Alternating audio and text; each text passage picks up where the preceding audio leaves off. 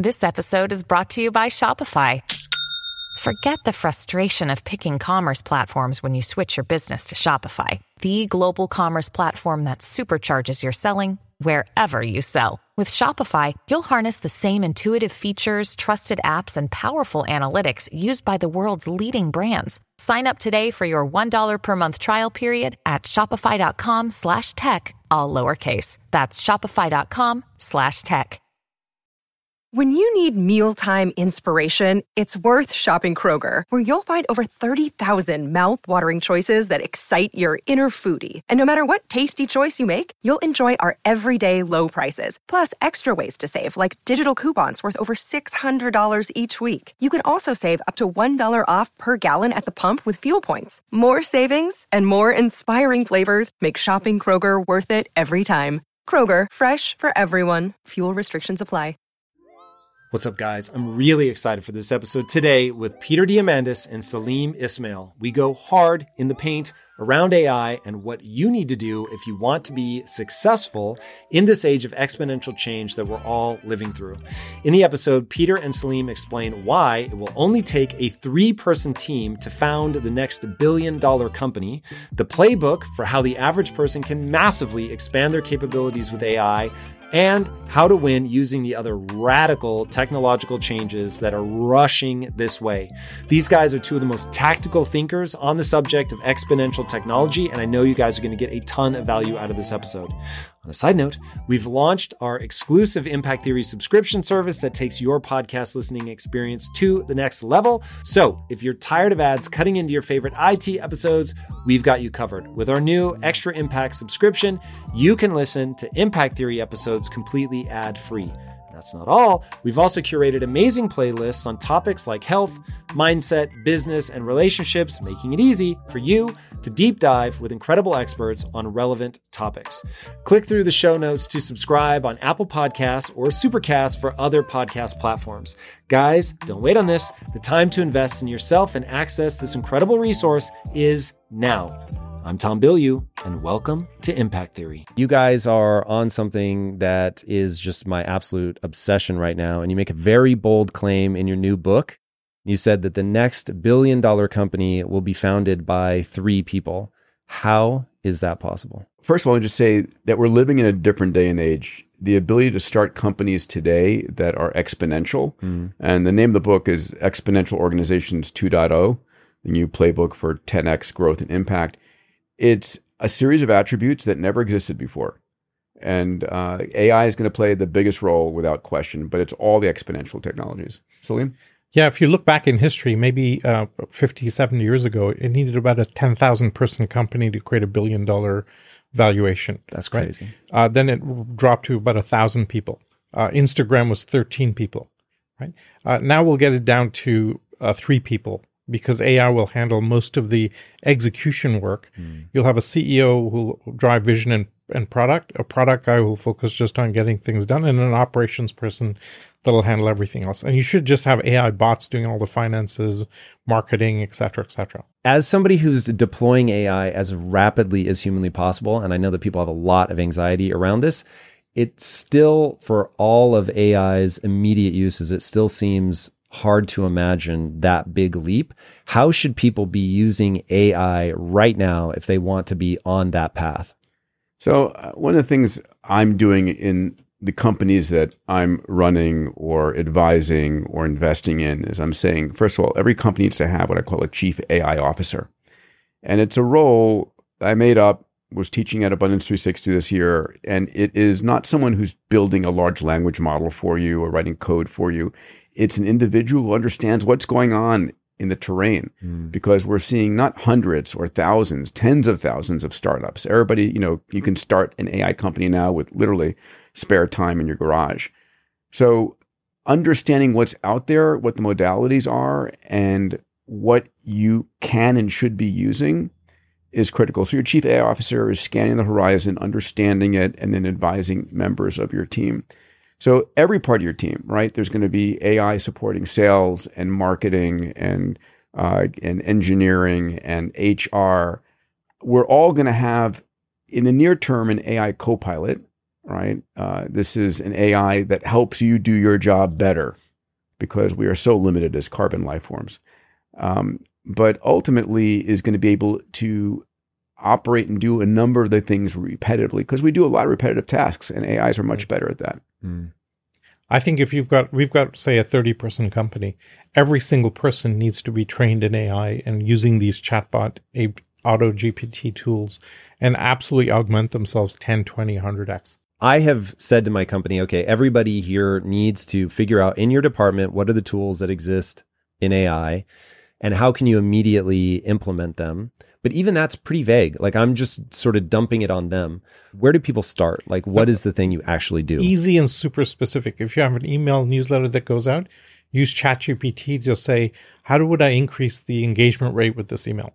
We did that. We got a 25% increase Can open you rate. feed it the email? You feed it the email. Yeah. And And so you say, come up how do with I a make better this headline. better? Yeah. Come up with a better headline. or put in social sharing links throughout it, or say, "Listen, I'm in HR. Go, go to ChatGPT. Open it up right now. If you hopefully you have the you know the GPT four version of it, and say, "I'm in HR. How should I be using generative AI in my business?"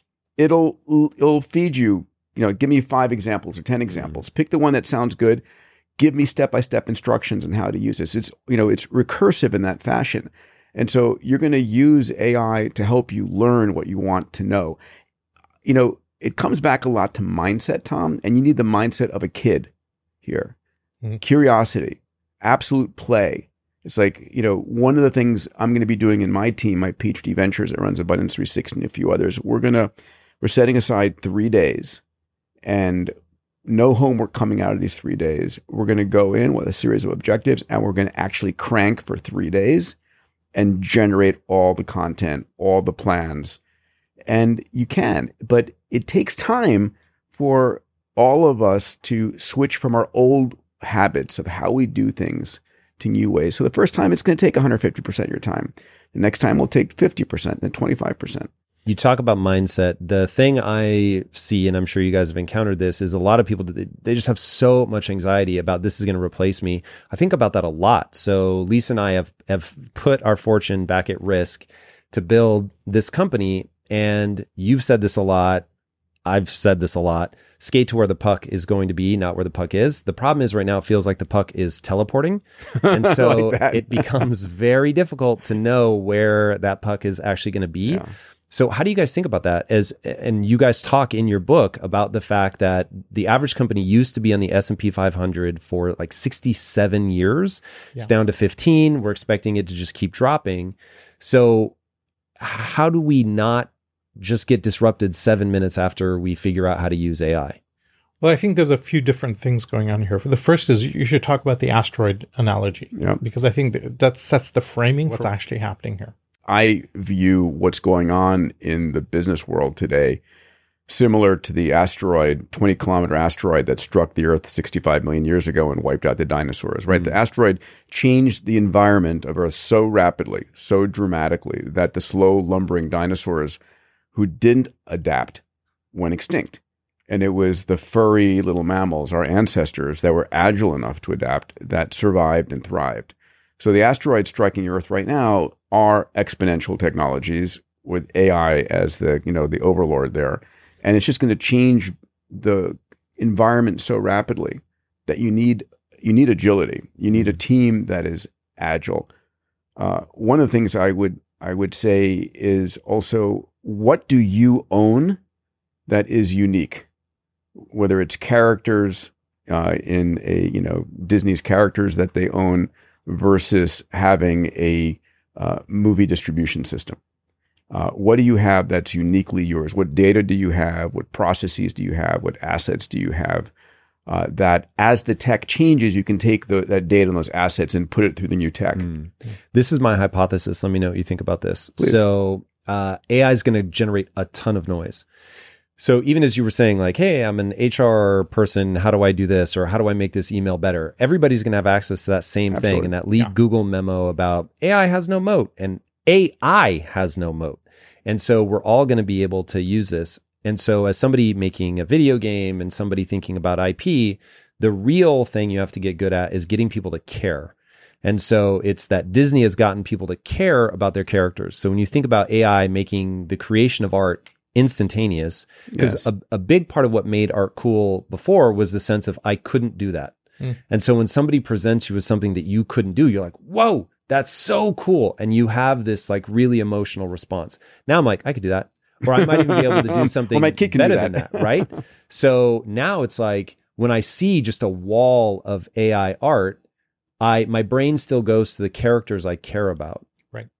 So my thing is in a world where we are going to get disrupted incredibly fast, in a world where now the game really is about making people care, how do people break through the noise? And maybe even more specifically, how do you stay emotionally sober long enough hmm. to try to break through the noise? So this goes straight to the first and most important characteristic of an EXO, which is the massive transformative purpose. Right? When you pick a problem that you are deeply passionate about, say curing cancer, uh, you put all your emotional energy into that. Peter talks about the emotional connection that gets created.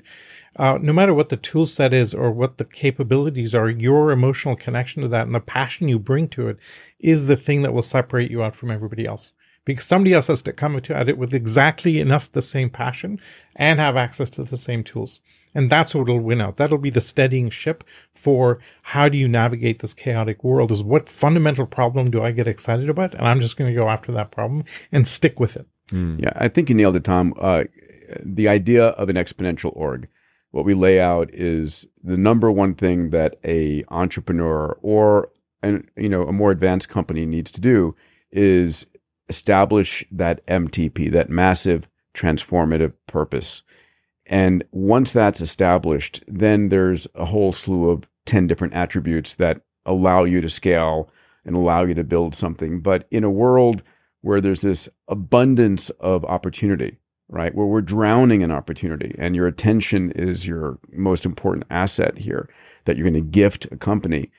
Um, being connected to that company's MTP, right? So, you know, when Elon gets up on stage and says, we're going to build a multiplanetary species, we're going to Mars, we're going to help save the human race and so forth, people connect in their heart and their mind to that.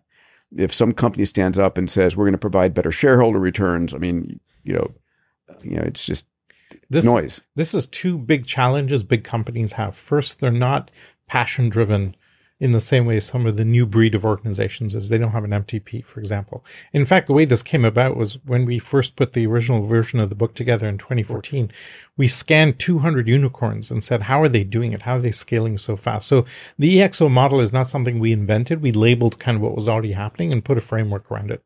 And without exception, every single one of these companies ha- that was moving very fast had this MTP. They're all dedicated to one particular problem. ways solving traffic, or Uber. Everybody should have a private driver, and it acts as the kind of the north star, the Simon Sinek question of why do you exist, etc. Big companies have two problems. The first is they they typically tend not to be purpose driven. Their brands are tilting that way more. But secondly, there's this old um, uh, economic theory called Coase's law uh, written in the 1930s. It's a nine page paper for which he won the Nobel Prize, this guy called Ronald Coase. And he theorizes that big companies exist because transaction costs are lower inside the company than outside, and that you can achieve economies of scale that way. Okay?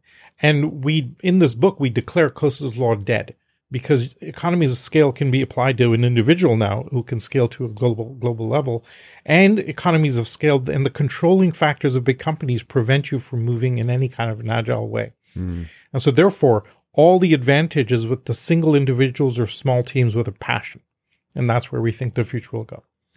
Okay, so I can I can predict out, and anybody listening to the sound of my voice right now should be aware that I I very much have my money where my mouth is, and so my fears are very real.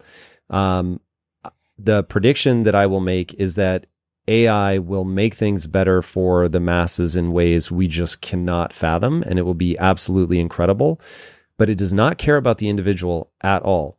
And so while the consumer will win, I'll be very interested to see what happens to people building businesses because they will just come and go. They will get disrupted so fast that it will begin to ask a new question of entrepreneurs, which is can you dedicate your life's energy to something you know will be obliterated in three years? Interesting, like like, like the sand art in India. Yeah. Right. Wow, I- Jesus, you just Yeah. That hurts. Uh, Yeah. Well, no, but it's interesting. It's it's really it's truly letting go. It's it's it's non-attachment. Uh, so one of the underlying principles of an exponential organization, you and I talked about this when we did our uh, early podcasts on abundance or bold or futures faster, is the six Ds of an exponential, right? When you digitize any product or service, and every single product and service is or will be digitized. Um, and if you're a CEO running a company where your services are not digitized, you're in trouble because someone else is going to do it to you. In the early days, the growth of that product or service is deceptively slow. It's like the first digital cameras that were 0.01 mm. megapixels. The next year was 0.02, then 0.04. All looked like zero. It was deceptive. Everyone ignored it. You know, 20 doublings, it's a million times better. 30 doublings, it's a billion times better. And Kodak's out of business. All right. So we go from digitized to deceptive to disruptive. And what happens? You dematerialize, demonetize, and democratize. So dematerialization is we don't carry Kodak cameras or film around anymore. They're an app on your phone Hmm. right? Uh, and when things become ones and zeros, the cost of replicating them is effectively free, and the cost of transmitting them is effectively free. So they're demonetized. I can send my digitized whatever around the world to a billion people for free, and then it's democratized. Everyone has access to it. So, yes, we are heading towards this massive a world of abundance, right? Where the best education, the best healthcare uh, is provided by an AI effectively for the cost of electricity, right? So it's it's going towards zero. But would anybody go to medical school anymore? Um, and by the way, it's going to become malpractice to diagnose someone without AI as your co-pilot, probably within the next five years, give me the sooner. chills.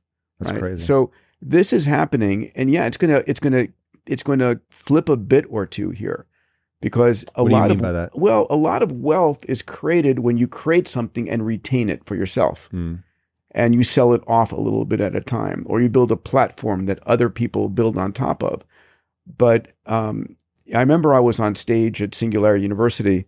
Uh, I had Astro Teller, uh, who was heading Google's uh, Moonshot Factory, and Steve Jurvetson on the board of Tesla and SpaceX. He was at he's one of the top venture capitalists. So we're talking about a future in which AI is able to iterate on hardware and software so rapidly that if you announce a new product or a service, someone else has cracked it, replicated it, and provided a better version of it, you know, minutes later. Hmm.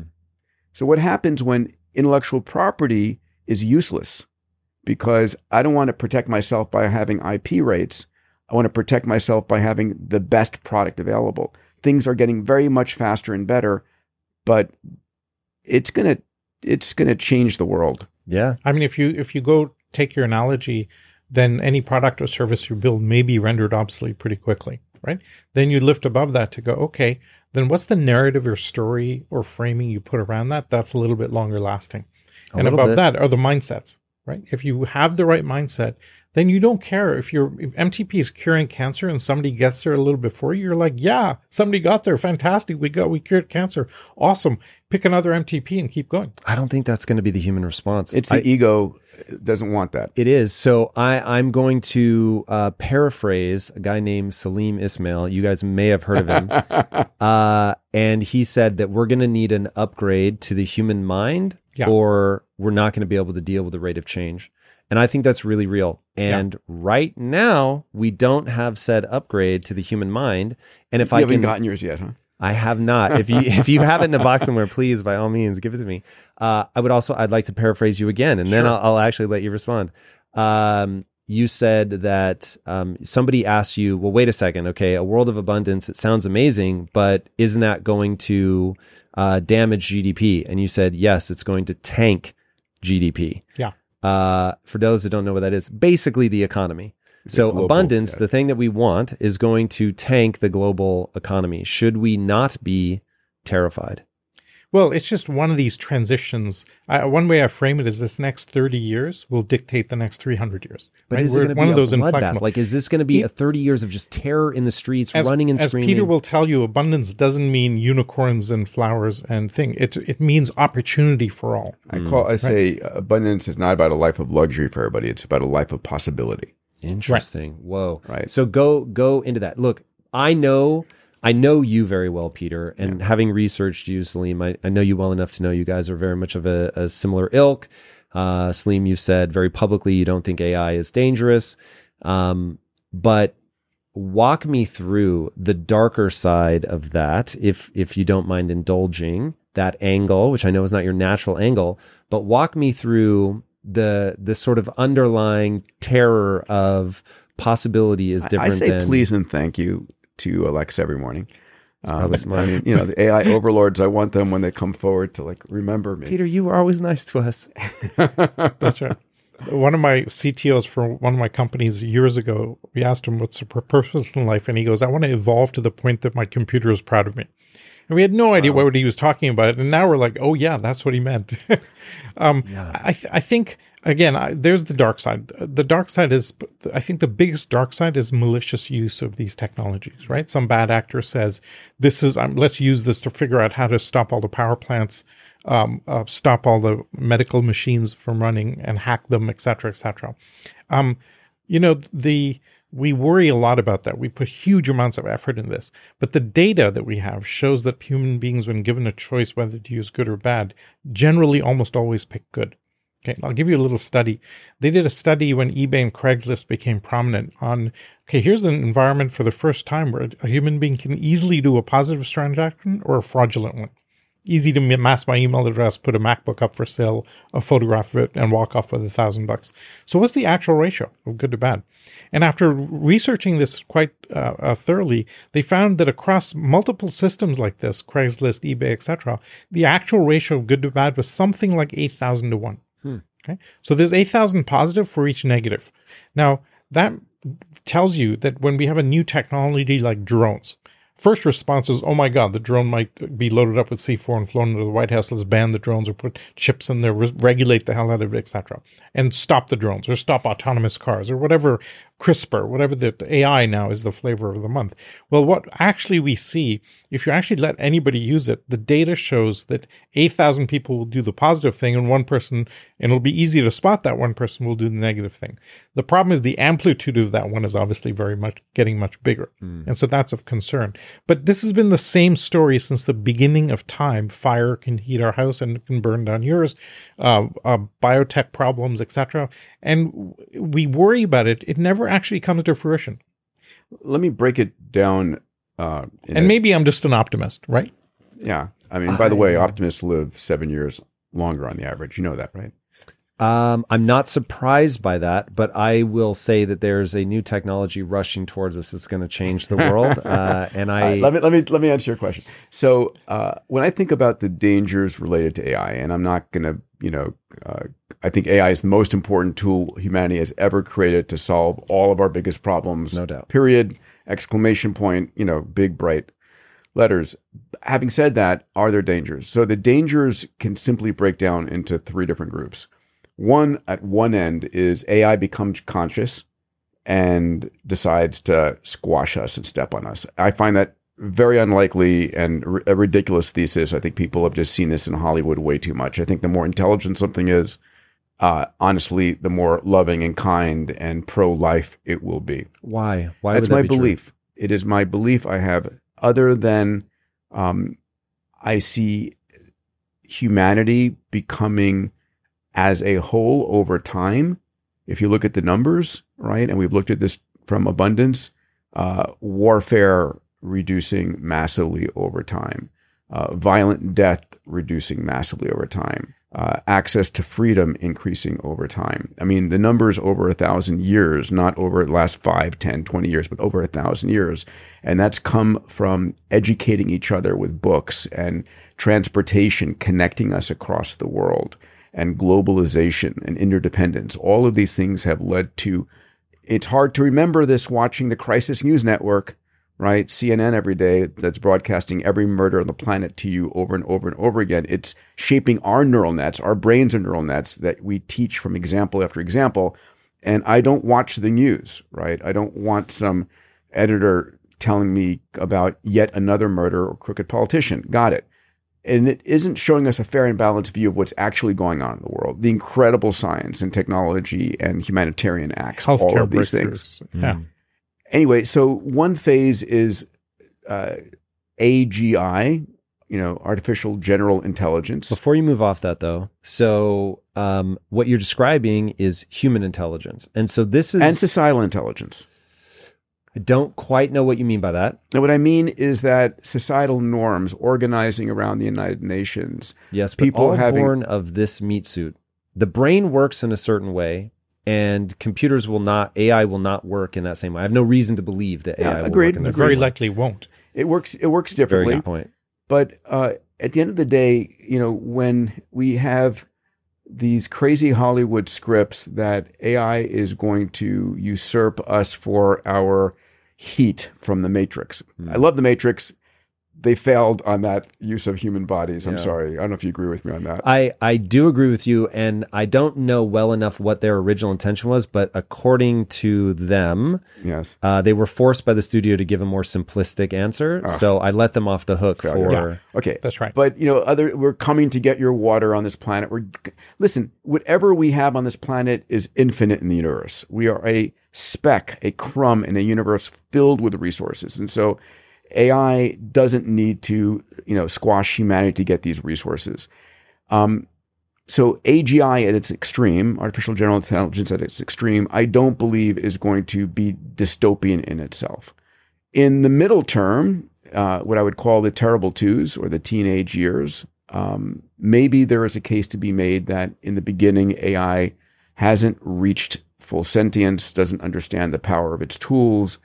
Uh, maybe there's a case that you know it's the baby picking up a rock and throwing it at the window, not understanding what it's you know the A teenager with a BB gun and a squirrel. Yes. It's, that's that's the best. But the third element, which is the most likely, is the malevolent uh, uh, individual. It's it's the bad actors using technology, and so sometime in the next eighteen months, two years, there may well be not a uh, a retrovirus released, but an AI virus that goes out and shuts down power plants or shuts down Wall Street and something and causes a uh, economic hurdle. Um, that's not the AI. Those are the humans using that tool.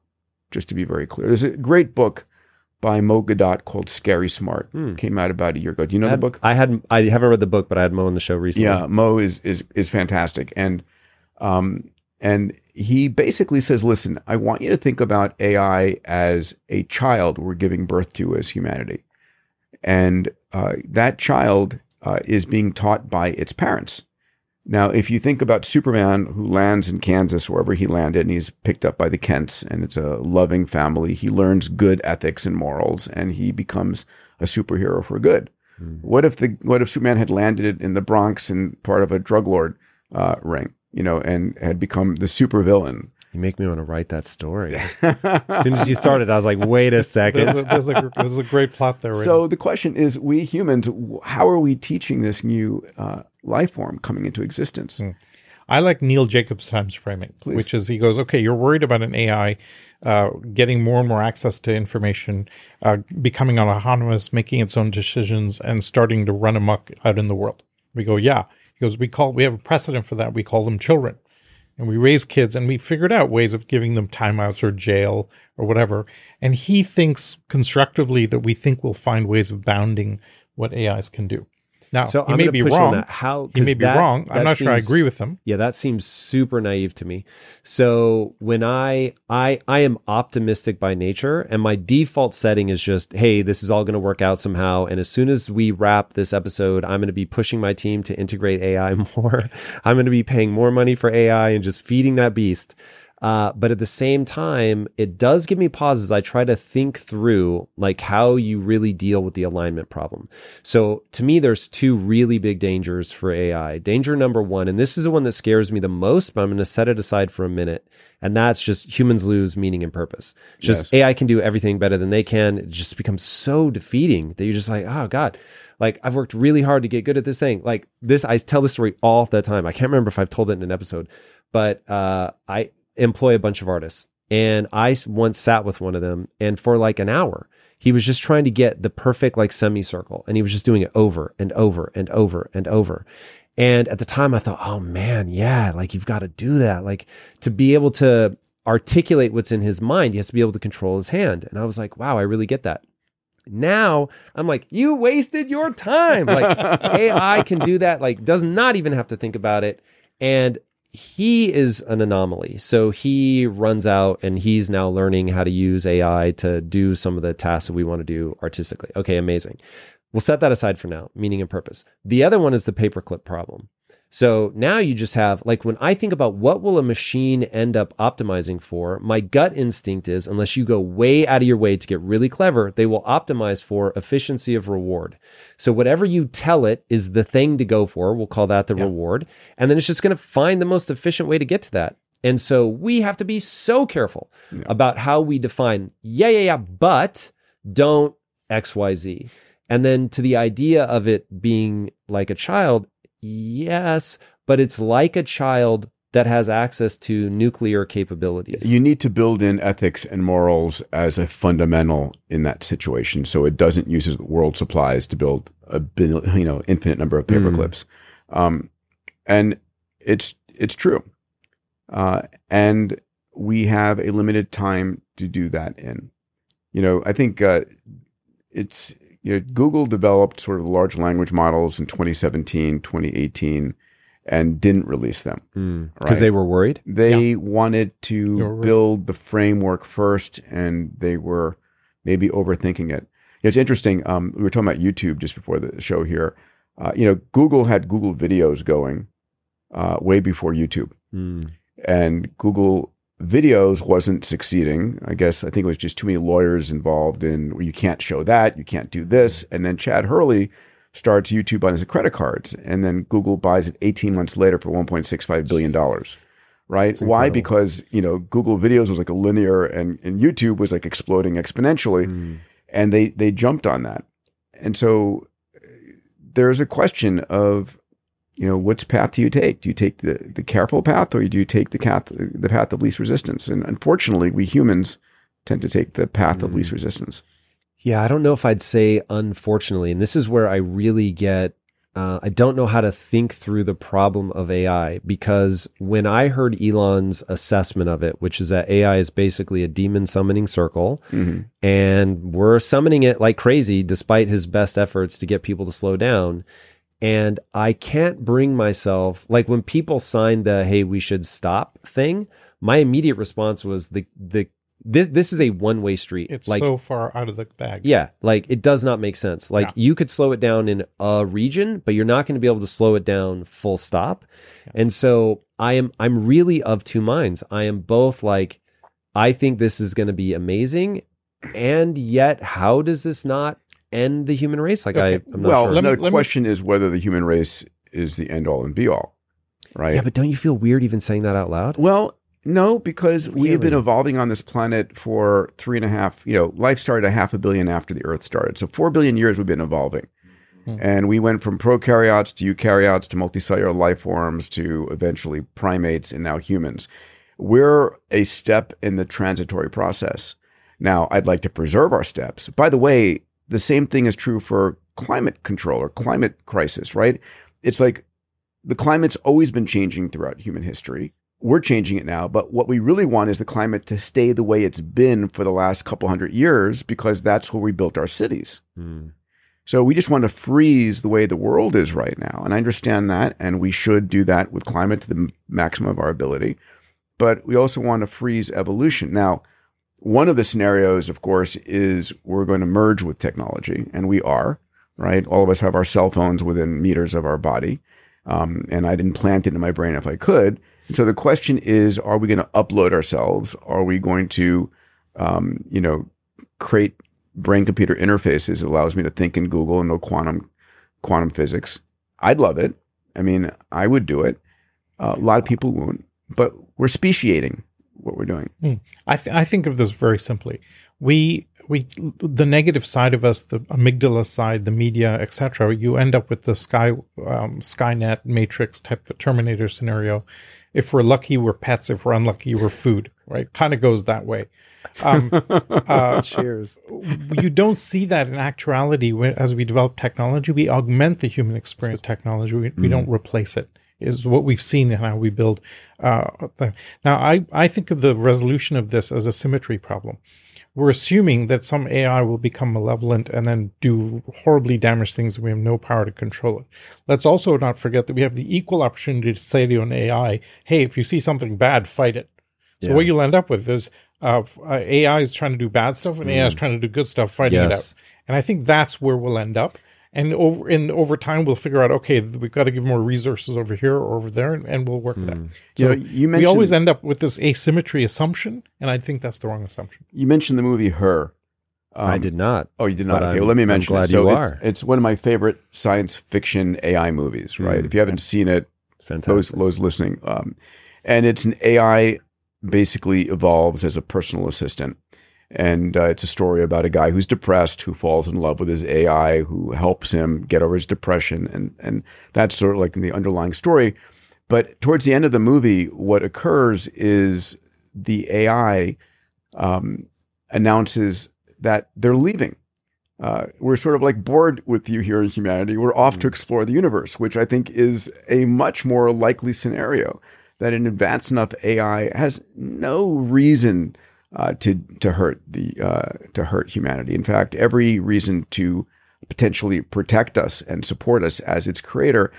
But there's we're living, you know, it's interesting, right? Uh, uh, the Webb Space Telescope is teaching us about we're you know 100 billion stars per galaxy, and we're in a uh, universe of on the order of two to 20 trillion galaxies. Right? It's insane. There's a massive amount out there. Mm. Now, the, We, this is where the final piece of this is the mindset. We always we're always coming at this from a scarcity mindset, a zero sum game mindset. When you see that there's infinite energy and infinite capability out there, then an AI is going to go, okay, where am I going to find the easiest thing? It's going to be out there, and they're going to go find it. Solar energy, they'll build solar plants, and they'll get all the energy you need from that. Now, I know that you know physics well. Uh, so, are you making the base assumption that AI, once it hits super intelligence, will be able to solve for folding time and space? And so it's trivial to get to wherever it needs to go? Now we need psychedelics to process this conversation. um, I, I- who knows? Uh, I'm I I believe that those are kind of constructs that keep us in three dimensional management. But isn't that seems to be writing in that comment that would almost need to be true for that argument to make sense? Or I would say if you're looking for a massive amount of the rare earth elements to build chips or the ability to capture as much solar, it's not going to be on the surface of the earth. You'd go to the asteroids, which are planetary cores, and you'd mine the materials there. You'd set up your your solar collection, you know, around the orbit of of Mercury. You'd optimize around that. Now, is or there you engineer around it. You know, you find substitutes. You know, people say, "Oh my God, solar panels!" But there's only so many silicon panels we can build, et cetera, et cetera. Well, there's a new material called perovskite, which is like almost just like a salt. It's abundant, conducts solar energy, and we're learning now how to leverage that. It's- we won't need solar panels. it's cheap? It's, It's those S 40%, curves right? that that Ray talks about that I think come into play here, and just keep progressing us. You're gonna have to walk people through an S curve and who Ray is. You guys know I have a very strict diet that I stick to, except for very special occasions. And I do that so that I can bring my best every day to what I'm doing. And a big part of that strict diet is high quality animal protein and my go to source of trustworthy meats and seafoods with no added hormones or antibiotics ever is ButcherBox. ButcherBox is a premium meat subscription service that delivers 100% grass fed beef, free range organic chicken, pork raised crate free, and wild caught seafood all directly to your door. I cannot recommend ButcherBox enough. When you eat ButcherBox, you are giving your body the best possible building blocks to work with so you can reach your full potential.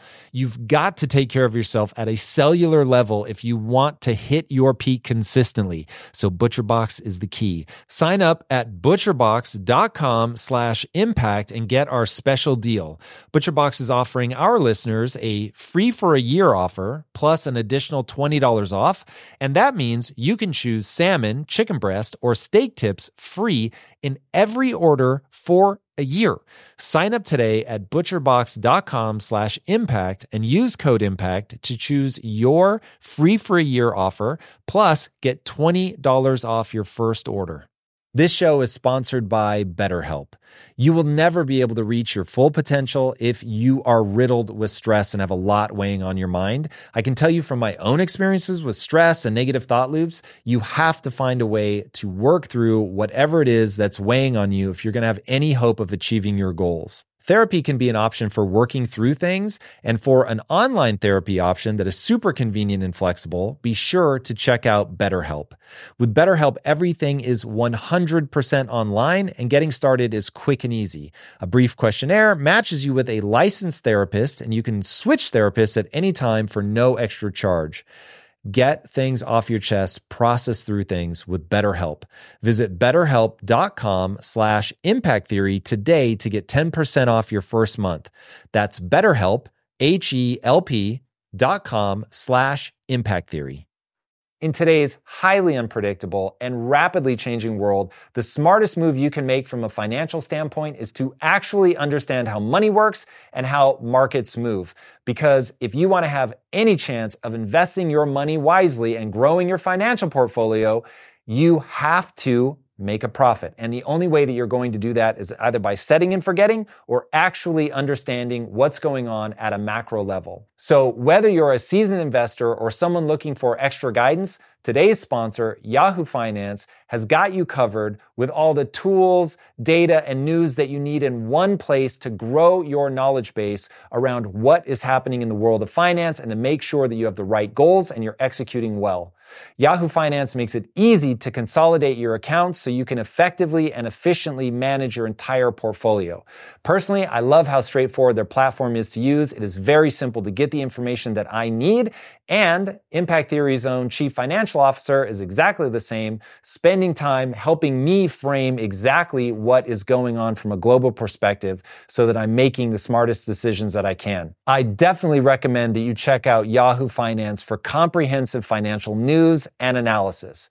Visit the incredible brand that so many great investors use at yahoofinance.com. It's the number one financial destination. yahoofinance.com. Once again, guys, head there now, yahoofinance.com.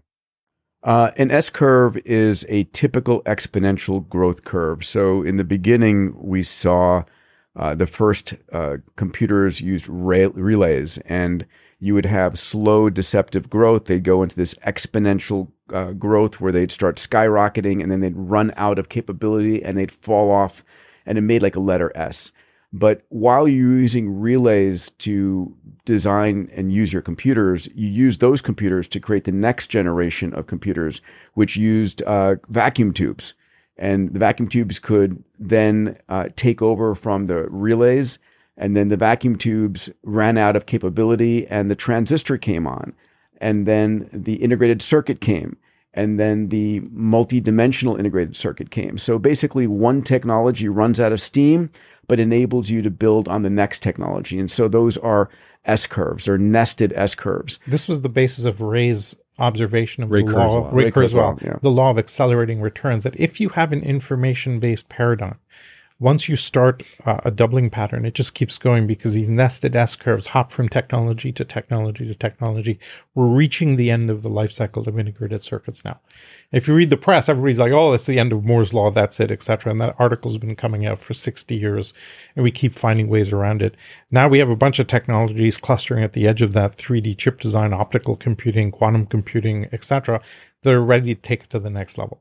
And so Right. we find this consistently in technology. Once you see that doubling pattern starting, it just keeps going. Hmm. And this Rays has one of the few brains that can kind of look out and, and say, this is what's going to happen if we push this li- limit. Just a up." moment more about Ray. So uh, Ray is um, first of all he wrote the forward to our new book Exponential Organizations 2.0. Uh, he is co-founder of Singularity University uh, with us. Um, he is uh, director of engineering. He's the futurist at Google, which is will say something unto itself, right?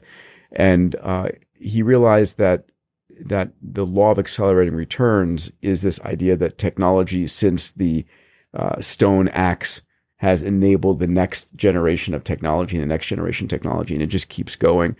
I think most important to realize is he's got, if you look in Wikipedia, he's got uh, a published 86% accuracy rate in predicting the future. Crazy.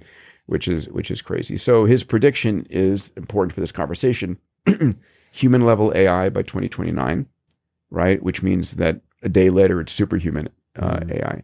Uh, brain computer interface being high bandwidth, connecting your neocortex, 100 billion neurons in your brain, to the cloud in the early 2030s, right? So those are two important points. Uh, the the key thing, and by the way, we our chatbot that interfaces with our book to make it a living book. Uh, we got talked to Ray, and we, we're going to rename the chatbot Ray K because um, he's he's he was the pioneer of so much of this technology mm. and thinking.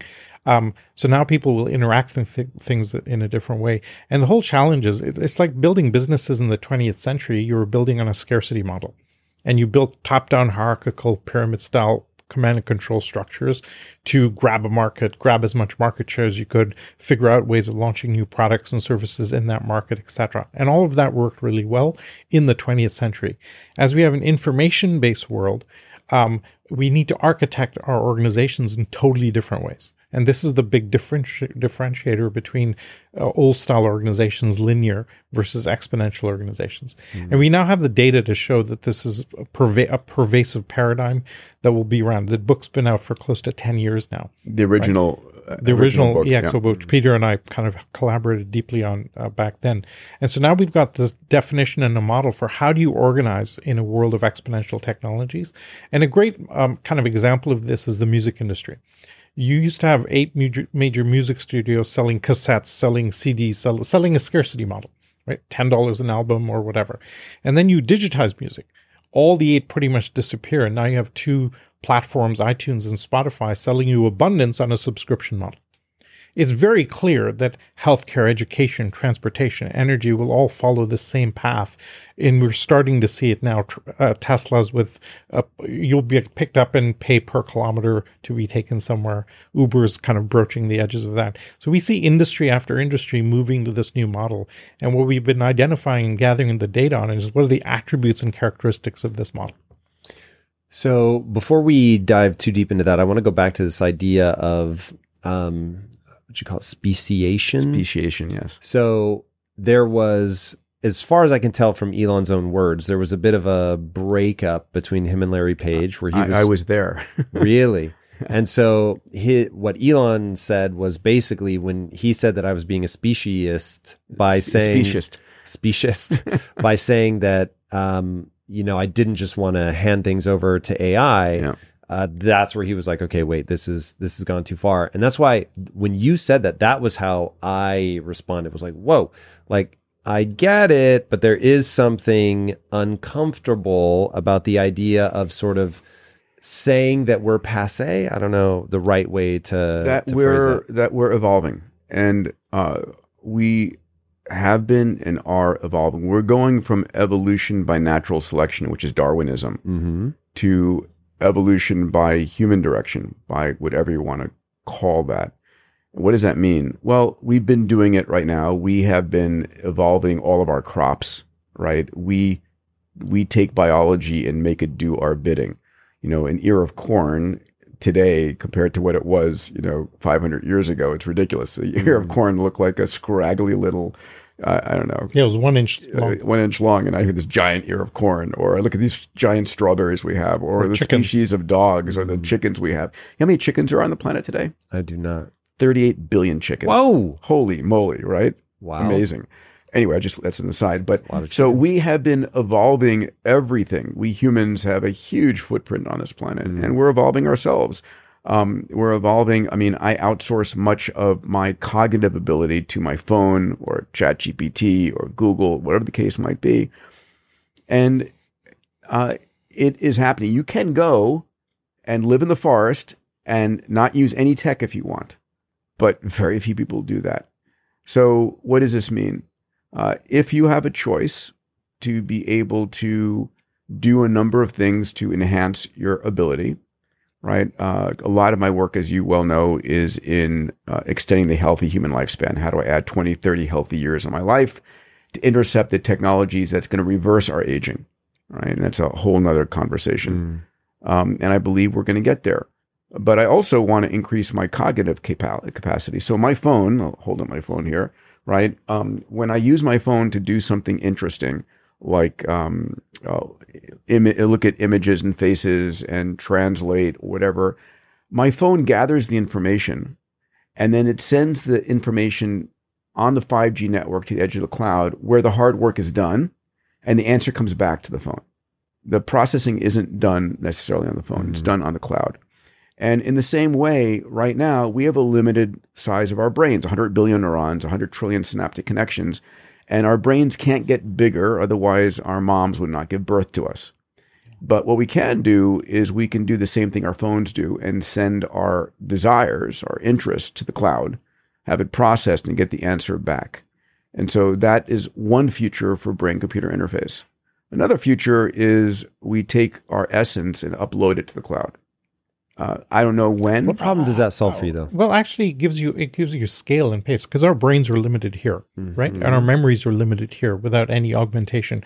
And this has been happening actually for about forty or fifty years. If you look at the internet, the first thing we did was we put the world's data on the internet. It's now the memory of the world. Now, with all the sensors, the internet has become the nervous system for the world. So we're like basically extending the organism outside the human species into this thing called the internet. As we add more processing and move our brains to it, now you all have an AI and a totally new speciation type of thing. Now you can get worried about that or afraid of that or freaked out about it, or you can say natural process has been going on for billions of years. This is just another step in that process. Man, you guys, it's interesting. This really hits you guys differently than it hits me. Yeah.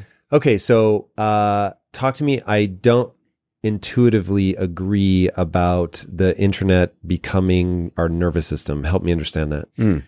Well, So when you need um when you need to remember something, you want a memory. So you want information stored somewhere that you can retrieve. And now with all the servers that we have around the world, we have access. Wikipedia, for example, we have access to the world.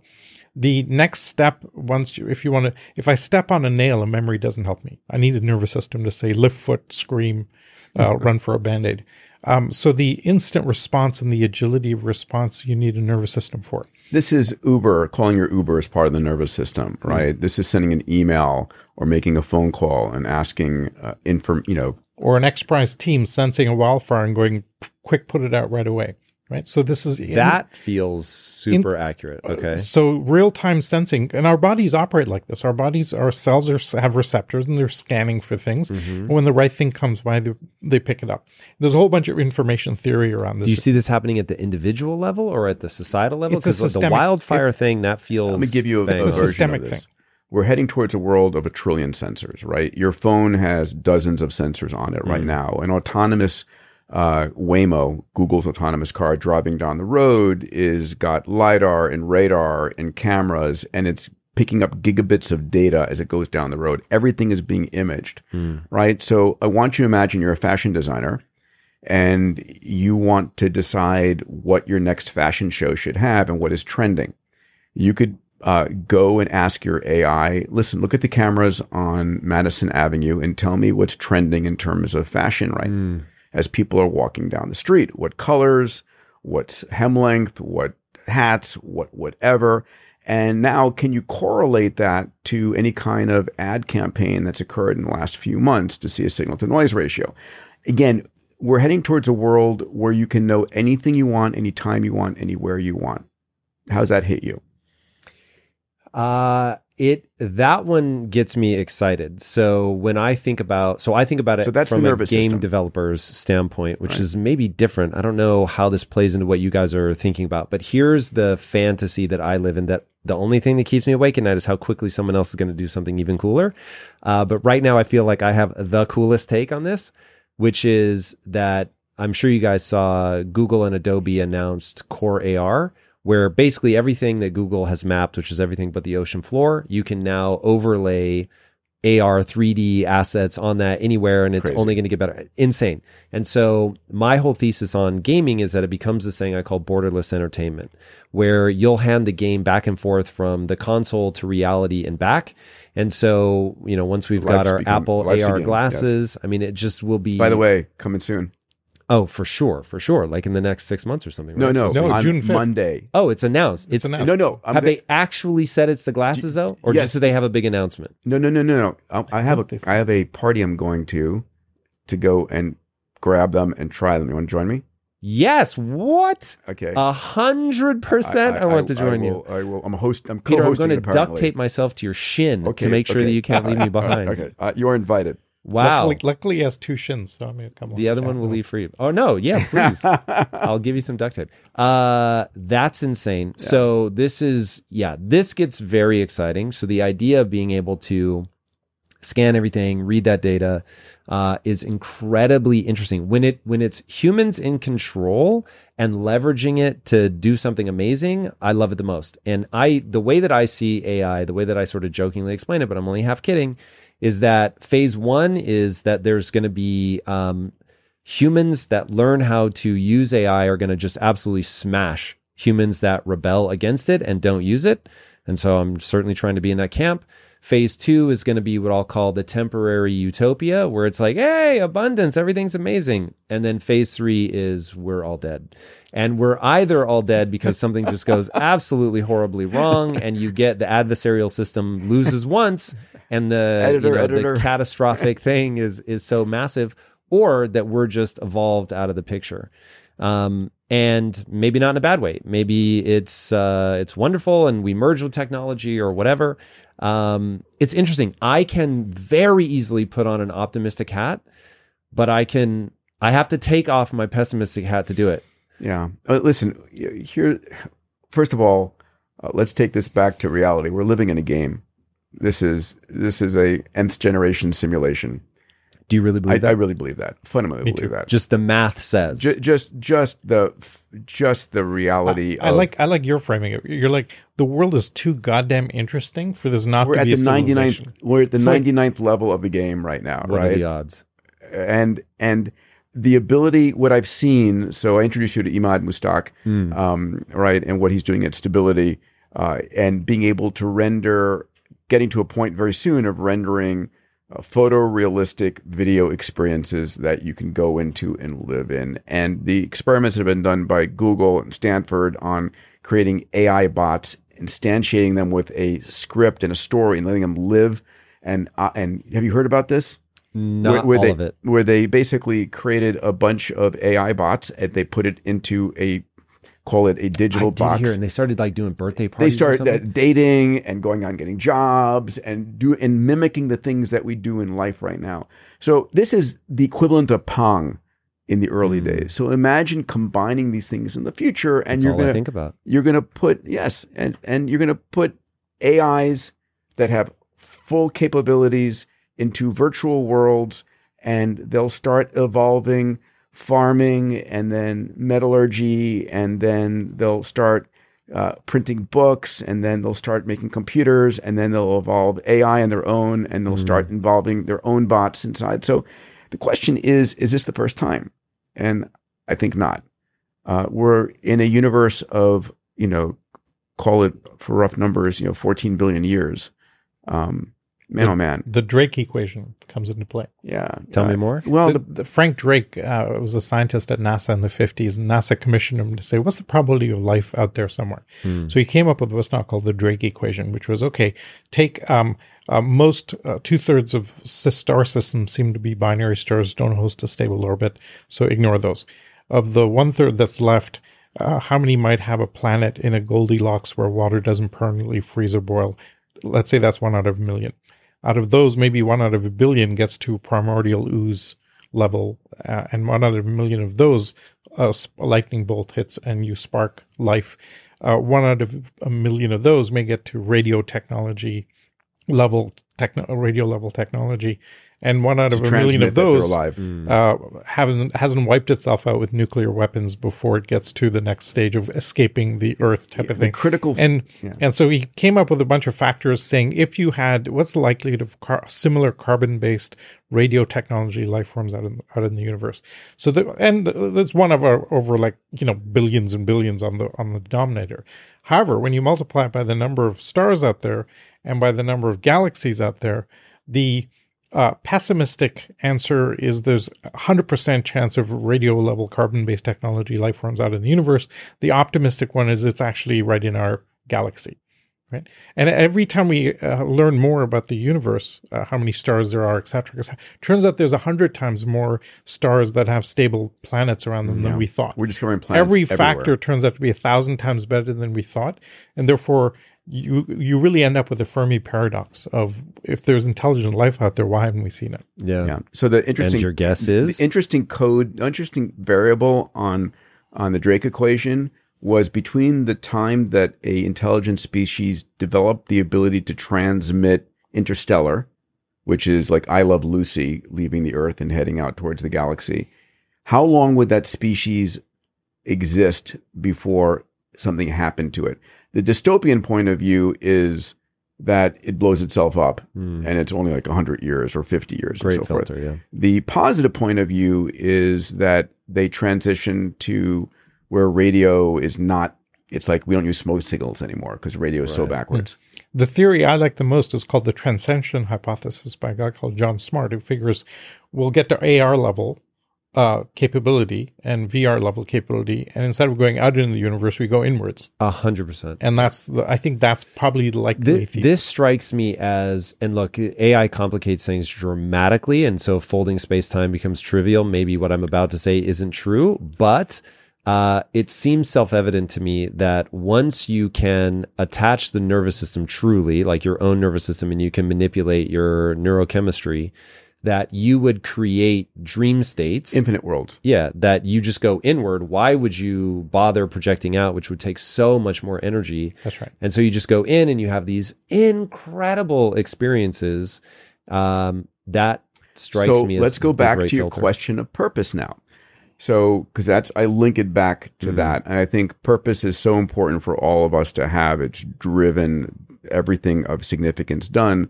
But let's say that we end up in a world in which, and one of the implications of exponential organizations are that we have what we call, what a friend Harry Kloor called technological socialism, where technology takes Hmm. I care of you well. versus the state, right? And um, in that world where you're taken care of, what's your purpose? Um, maybe your purpose is to have fun. Maybe your purpose is to play. Maybe your purpose is to, and this we go back to the Matrix again because without the challenge, you know, Hmm. the question is, is that empty? You know, the old uh, Twilight Zone, right, where the uh, where the guy goes to Las Vegas and he's winning all the time, and he I thinks he's. I know of Yeah. the Twilight Zone, but I haven't seen the episodes. uh, so in this episode, uh, this guy dies and go and he's he's been a mafioso and he he's uh, he goes to heaven or hell and he shows up and they're beautiful women every place. He's in a Las Vegas casino and he's winning every night and he's winning and he's winning and he's winning and he's all the riches, anything he wants, twenty four seven, and it's like amazing, right? His dreams coming true. But like a month later, he's like, "Ah, I am so tired of winning all the time. God, there's nothing challenging. There's nothing, no challenges at all. And he, and he turns to, and he says, "This heaven, man, it's it's terrible." He goes, "What makes you think you're in heaven?" so good. I knew that was a punchline. You still gave me the chills. yeah, That is, uh, that's a real thing, man. yeah. and I do think about that the sort of optimal like what's that optimal level of friction and there was a really fascinating time in my life in building impact theory where I needed to get good at Japanese style storytelling so manga and anime and I was reading manga like a fiend and watching as much anime as I could. I was getting up super early and working out and then watching like an hour, hour and a half of anime. It was awesome. It's one of the most fun times I've had as an adult. The second I felt like I understood the art form, I couldn't I couldn't Yeah, let myself do it anymore. Like I I couldn't enjoy it. I was just like you already understand it. Now you're just doing it to like pass time doing something that's enjoyable and it had that same Mm. feeling of like winning all the time where I'm like this isn't interesting. It needed to be moving towards something. Yes. It needed to add up to something. And humans this- like progress. yeah, like Yeah. this is the very reason that Lisa and I did not buy an island and retire and not engage. It's like I knew I would end up sitting on I that can tell you other beach. reasons not to buy an island. By the way, I bet you can. I mean, look, life is about growth, right? And even if we have plentiful, and today, relatively, we have plentiful. Go back a thousand years, we were all spending 28 hours a day in the fields just to put three meals on the hmm. table, right? We've steadily shrunk the amount of time. As we move towards probably some structure like a UBI, we then have an equal opportunity to do lots of interesting things. When we've studied abundance, say the Romans taking over and creating the Roman Empire, or the Mughals taking over India and encountering abundance, uh, society very clearly goes to four things that they do uh, food, art, music, and sex. Not in that order. Um, and so that's essentially where you will will end up, and you end up looking at self expression and the artistic realm much more than you did before, whether in whatever realm you choose. And so it becomes a self fulfilling prophecy. And by the way, we've done this for thousands of years, right? Buddhists sit in contemplation; they reach enlightenment, and they they their their life is spent contemplating, and that's where they get the most joy. And this is something that I think we'll get to as a species. Hmm. I'd, I'd like to bring it back to the following one of the things, one of the reasons we wrote this book is to help entrepreneurs and businesses understand that they can make a much bigger dent in the universe than before. And uh, while it's not about making money, it's about how do you build a significant company that is transforming the planet and is making the world a better place. And what we're finding is that there are a number of ways that companies do this reliably with the biggest dent, and uh, and so we want to get that information out there.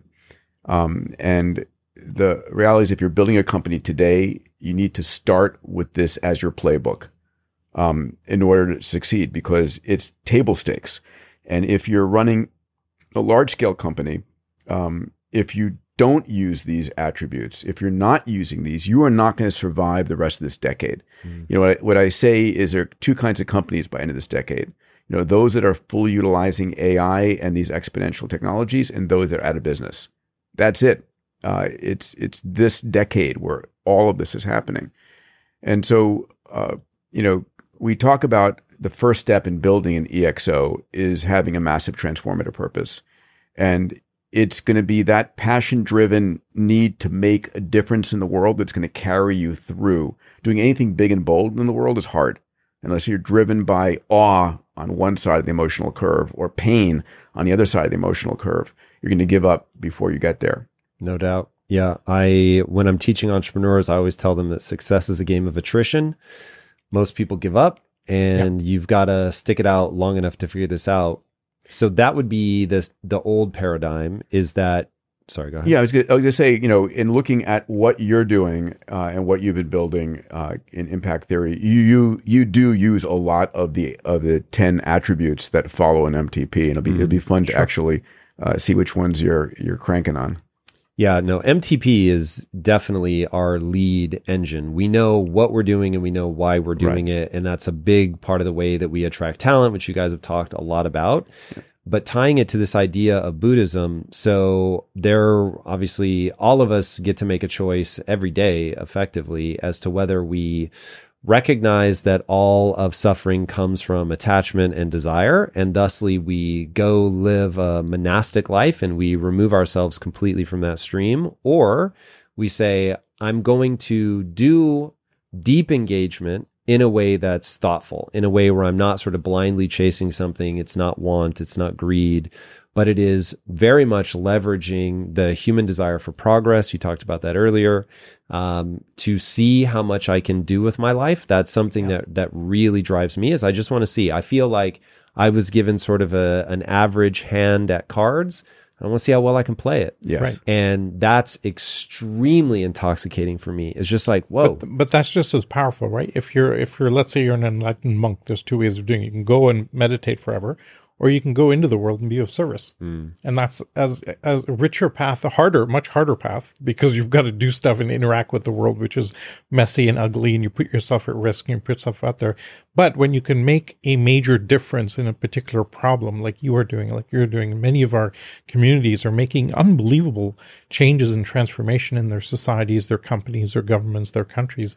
This is where the beauty of life comes out Mm. And and we think that over over the next decade or so, every company, every nonprofit, every government department, every impact project will be structured along these lines of these attributes because it's just better.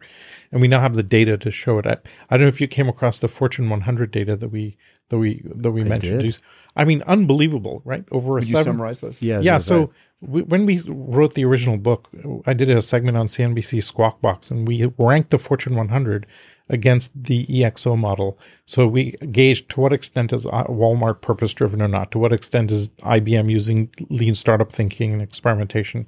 To what extent is GE decentralizing decision making or not? And we came up with an index ranking these organizations by this model, essentially ranking the purpose driven, scalable, flexible, adaptable quotient of each of these. And the bottom is the least flexible, least adaptable. Over seven years, we tracked which 10 used those attributes the most and which used them the least. And then we compared the two. And seven years is a pretty decent long amount of time for, to account for temporal blips in the stock market, etc. We found that the top 10 most EXO friendly compared to the bottom 10, revenue growth was three times higher, profitability was 6.4 times higher, return on equity was 11 times higher, but shareholder returns, compound annual growth rate, uh, was 40 times higher. And literally, we had to scour the numbers like four times over because just it's just too big. How could this be? And so now it's pretty clear that as we enter a more volatile world, your ability to adapt is going to drive market value. And we can uh, measure this now completely. Therefore, every organization going forward needs to be architected along this way to deal with the increasing volatility in the world. And the other side of that volatility and disruption is the unbelievable opportunity that's sitting out there right? And this is where I think the work that you're doing, Peter, is so important because you're nonstop showing people the world is unbelievably abundantly full of opportunity. Freaking go get it. Go have some fun. So walk me through why why is why does adaptation return so much more to shareholders and what does one have to do to be adaptive? Okay. So let's take the car industry, right? You're trunking along making um, combustion engine cars and uh, you're incrementally improving those cars. Eight valves to 16 valves. Okay. You add turbo, you add uh, uh, anti-lock braking systems, et cetera, et cetera. Um, along comes Elon with the Tesla and goes pff, totally different paradigm, right? Now you have two choices right there. You go, ah, this is a joke. It's never going to work. Look at it. It's like the Kodak camera. Uh, the first version is clunky and it doesn't work so well, etc. And you keep trying to do things your old way. Over time, you're going to get wiped out because you're not adapting to where the world actually is. Right? There's so many hundreds of reasons why an electric car today is much better than a uh, combustion engine car. Um, uh, it, now it's taken the car industry 10 years.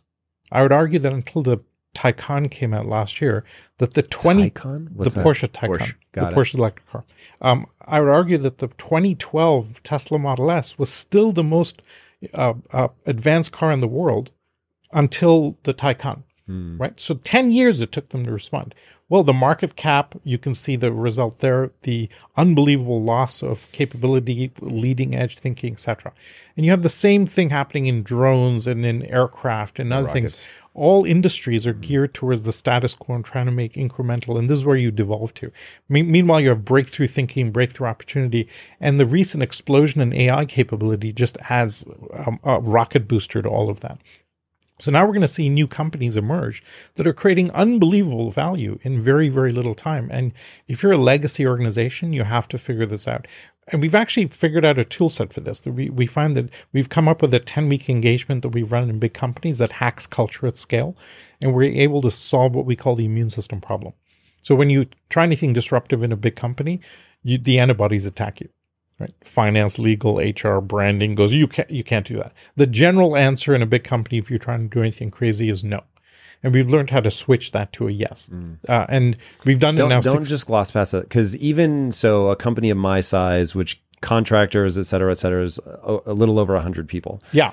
And there are times where I want to headbutt my own teammates Yes. because uh, The and we're heuristic we have is if you're over about 50 people, you have an immune system. Yeah, I, I've had that at the X Prize. I've had that every place, right? Because you're a quick start, you want to try things, and one of the things that's critical that a lot of companies that are built as EXOs have, they begin with an experimental culture and a data-driven And they culture with dashboards and the tyranny of confidence isn't given a place to grow. The tyranny of confidence. So what do you the mean? The tyranny of Great confidence is where I'm confident I know the right answer phrase. Hmm.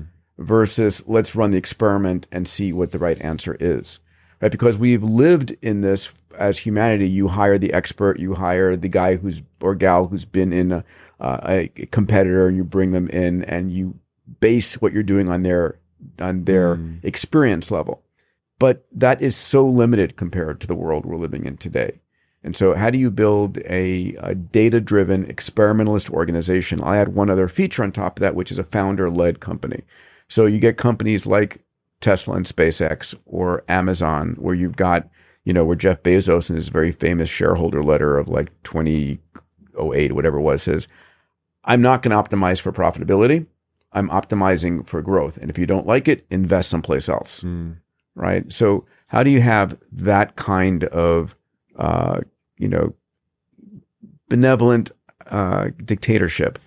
Um, that's where you're then looking at the data to decide, not the way all your competitors are doing it. I have an obsession as an entrepreneur, which is the, uh, as a human, but this really manifests as an entrepreneur. People need to stop trusting themselves so much. Yes, People are so convinced That they're they right. know that that they don't even recognize that they have a worldview. And if they do recognize that they have a worldview, they are utterly convinced that it is simply a reflection of what is objectively true. Yeah. And so they're like, no, the way that I see things is the right way. And I'm like, oh my God. Like, is that your view?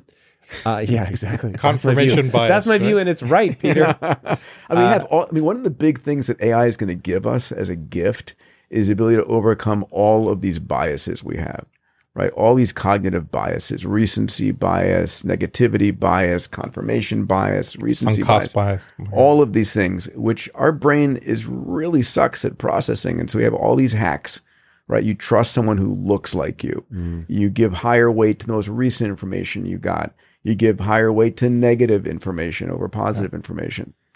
And you know, there's going to be a version where you go to Jarvis, your your AI, and you say, you know, I want to put cognitive bias alert on. Tell me if I'm being biased. You know, when we were building Singularity University, um, I was the founding executive director there. Um, a few years in, I was I'd written the book, and I was often Peter asked me to come to a board meeting, say, "What should SU look like in five years or ten years?" And I made a comment. I said, "You know, you should shut it down because you you build an organization, and over time, you spend more time sus- trying to sustain the organization than trying to solve the problem that you set out to solve in the first place." And the uh, DARPA is the big organization. They do this. Every role, even the CEO, is three years long, and then you have to rotate out. You're not allowed to hold any role for more than three years, and you're then you're They're measured worried about things getting stale. stale, and therefore they keep things fresh. And the your legacy is what did you do three three year patterns ago, mm-hmm. and was it good or not? So now you're always focused on the long term. You take out all the politics, etc. And I think in today's world, if I had to kind of boil it down, I would say you build a company, and after three to five years, you just go, we're going to shut it down after the and force us to reinvent ourselves. Or or, hmm. rein, or reinvent the company, right? Reinvent when, it. when the X Prize got won and we had Spaceship One fly, we held a meeting and said, do we shut it down or do we reinvent ourselves into a platform? yeah. And we did. And now we're getting ready to launch X Prize 3.0, which happened during COVID. I, I said, you know, pulled the board together and said, this is a perfect opportunity for us to reinvent ourselves. And so we've re- I need to brief you on it, but we've reinvented X Prize, uh, and I'm excited about that. And so there is, you need to be constantly disrupting yourself. And it's tough because we're lazy in some ways. Yeah, you tell a story in the book about Elon walking in, seeing him all long faced, Yeah. and saying, what, yeah. "What's wrong?" Walk me through that moment. So um, I was amazed. So I, I've known Elon for 23, 20, you know, 23 years now. And when uh, when Falcon 1, which was their first vehicle, failed on the first time, the second time, the third time, and it succeeded on the fourth time, um, they miraculously, and timing is everything, got a contract for the Falcon 9 Mm. uh, which was a, a billion dollar contract. And had they not won that, they may not be here today, but they did. And Elon made a incredible decision that took guts. He shut down the rocket line that just began flying. And there were very few successful operations. He said, focus on Falcon 9. Falcon 9 is our future. And so that went on for some number of years. And I was coming into SpaceX and Hawthorne to have lunch with him.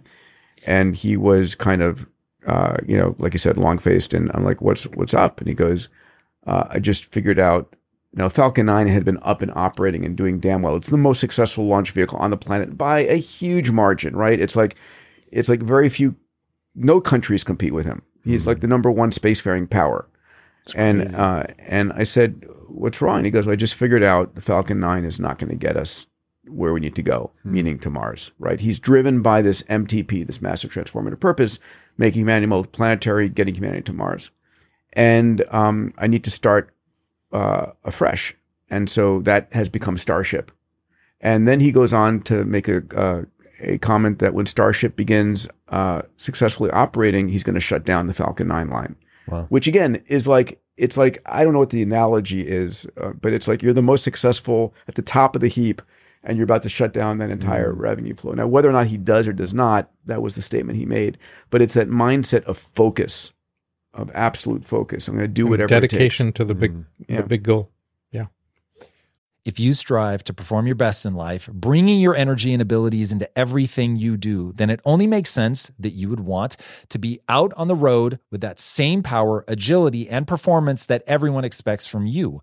And there's no better option than the most desirable, advanced, and dynamically capable SUV yet, the third generation Range Rover Sport. You guys know I love staying on the cutting edge with technology, and the Range Rover Sport's cabin features advanced technologies such as active noise cancellation and cabin air purification, a must, offering you and your family and friends new levels of comfort and refinement while traveling.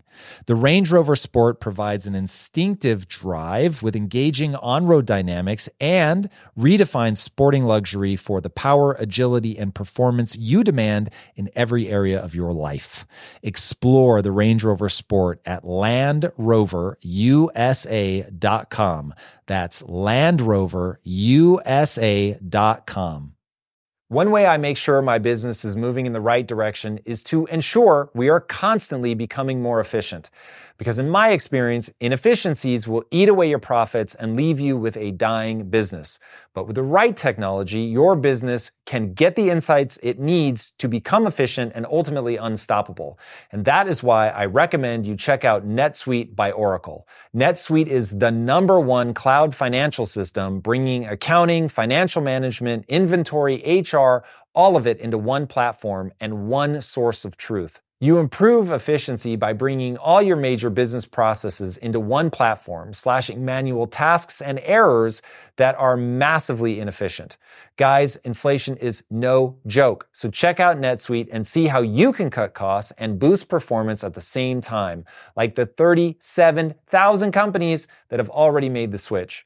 By popular demand, NetSuite has extended its one of a kind, flexible financing program for a few more weeks. Do not wait. Head right now to netsuite.com slash theory. Again, that's netsuite.com slash theory. Get the information you need. Head to netsuite.com slash theory. Okay, so as somebody who knows this intimately from the inside of the need to disrupt yourself or somebody else is going to do it, the willingness to look at something and go, okay, we're going to have to start this all over. How do you get your organization on board with that? Because the the normal human is going to rebel against Yes, that you don't. massively. You don't. So the the only model we found that works at all is to go to the edge of your organization and build a new capability, aiming into an adjacent area or a totally separate area, right? So I remember one of the events at Singularity, Larry Page came to me and said, "Hey, I was, I was the head of innovation at Yahoo before building out Singularity," and he came to me and said, "Hey, your unit at Yahoo is successful. Should I do an incubator model at Google?" And I said, no, you'll have this immune system response. The more disruptive an idea we came up with in this incubator, the less Yahoo could handle it. Hmm. And you're like, my job description is is is not workable, right? And so there was part of the result and lots of other inputs was Google X, which is separate going into it. They use hardware to go into adjacent spaces, uh, Google Car, Google X, uh, contact lenses, etc. The master of this model of going to the edge and doing something different is actually Apple. Uh, and yes, they have a great design capability and a technology supply chain. I argue that Apple's real innovation is organizational Because what they do, unlike anybody else, is they will form a small team that's really disruptive, put the team at the edge of the company, keep them secret and stealth, and they'll say to them, go disrupt another industry, whether it's watches or retail or payments or glasses or whatever now. So they have a portfolio of teams looking at different industries at the edge in secret. And when they see something, they go into it, and that becomes the new gravity center. And this, there's uh, hundreds of examples of this. Nestle for years tried to run Nespresso as a line of business, and it just failed. F- so finally, they set up as a separate entity on its own. Boom! Every hotel room in the world has an espresso machine, and so that's the only model that we've ever There is, seen. there is one it's a- more, which is the Platform. dic- dictator. It is the uh, larger than life leader who says, "This is what we're doing. If you don't agree with me, leave." Do we have a good example of Well, that? one? Elon and and, and Bezos uh, as Jobs. well, Steve Jobs for sure. It's like you know, it's the founder leader. It's very hard to do it in a uh, an older legacy company that's you know hired a CEO. But it's the people when you have a strong enough MTP and the visionary has a strong enough MTP and they come to work for you when they come to work for this vision, then they will have faith in you to make those right turns. All right, going back to mindset, how does somebody cultivate that in themselves? Like if you want to become that guy or gal, like what do you do? What is it that an Elon has or a Steve Jobs has that other people can replicate?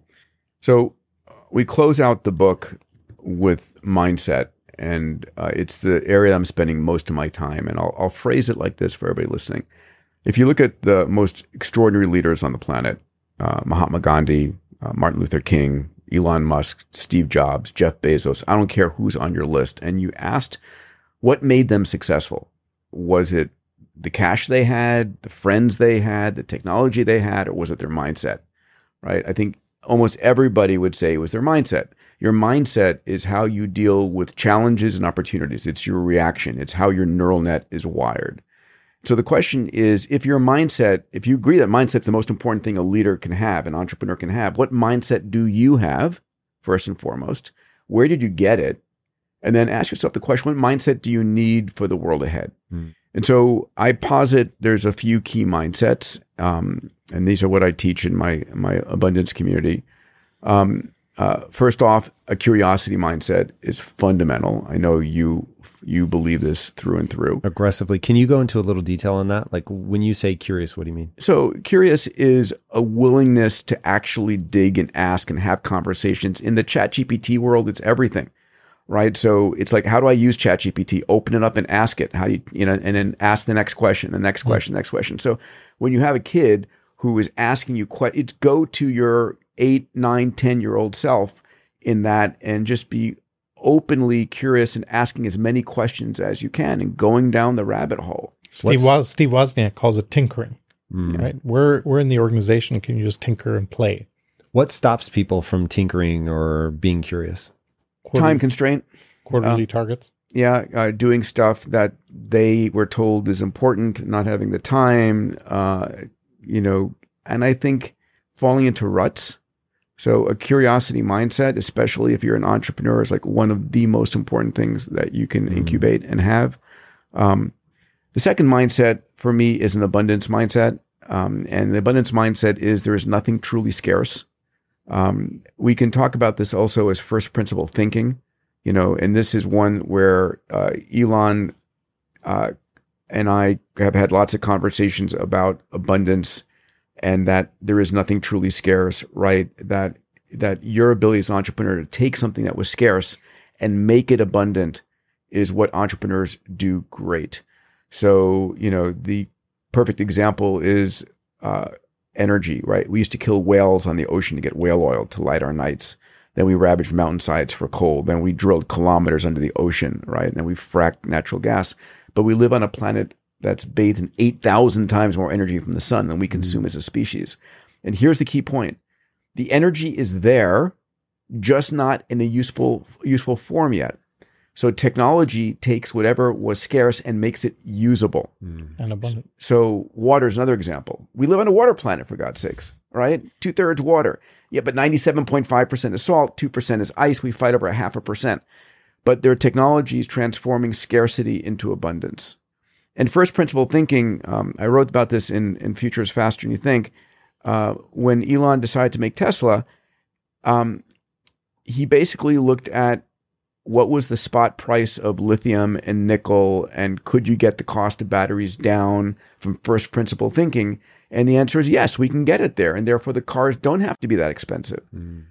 And that led him to go forward. Um, long story there.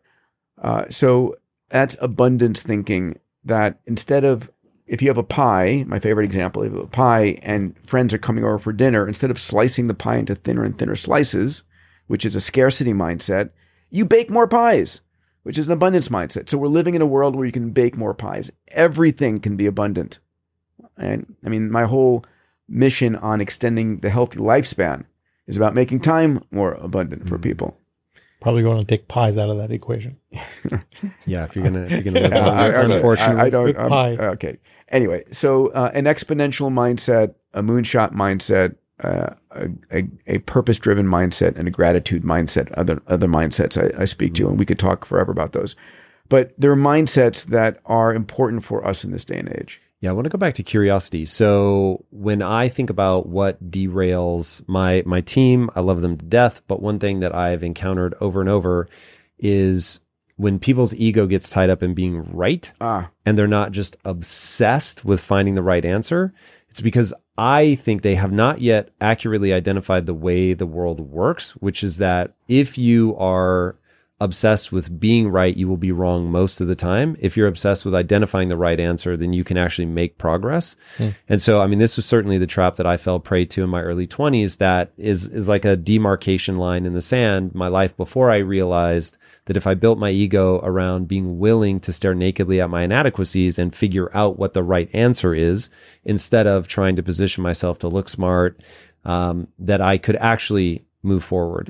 And I love that. that that switches everything because there's no, there's not only no emotional friction to admitting that you're wrong. There's like a little twinge of excitement of like, ooh, I've gotten this far being wrong, and now somebody's going to remove the scales from my eyes. Now I really can make this forward momentum. But man, I really like I for all the time that I spend on camera telling people how to think in this way, I find it very hard to get somebody who isn't ready for that to like hear it, make that switch, and change. If you guys have the magic words, I'd love to hear them. So actually, um, this is music to our ears in a sense because uh, organizationally, individuals are, are pretty good. We have a lot of tool sets for transforming individual thinking. Tony Robbins, NLP, psychedelics nowadays, etc., to to change your own mindset.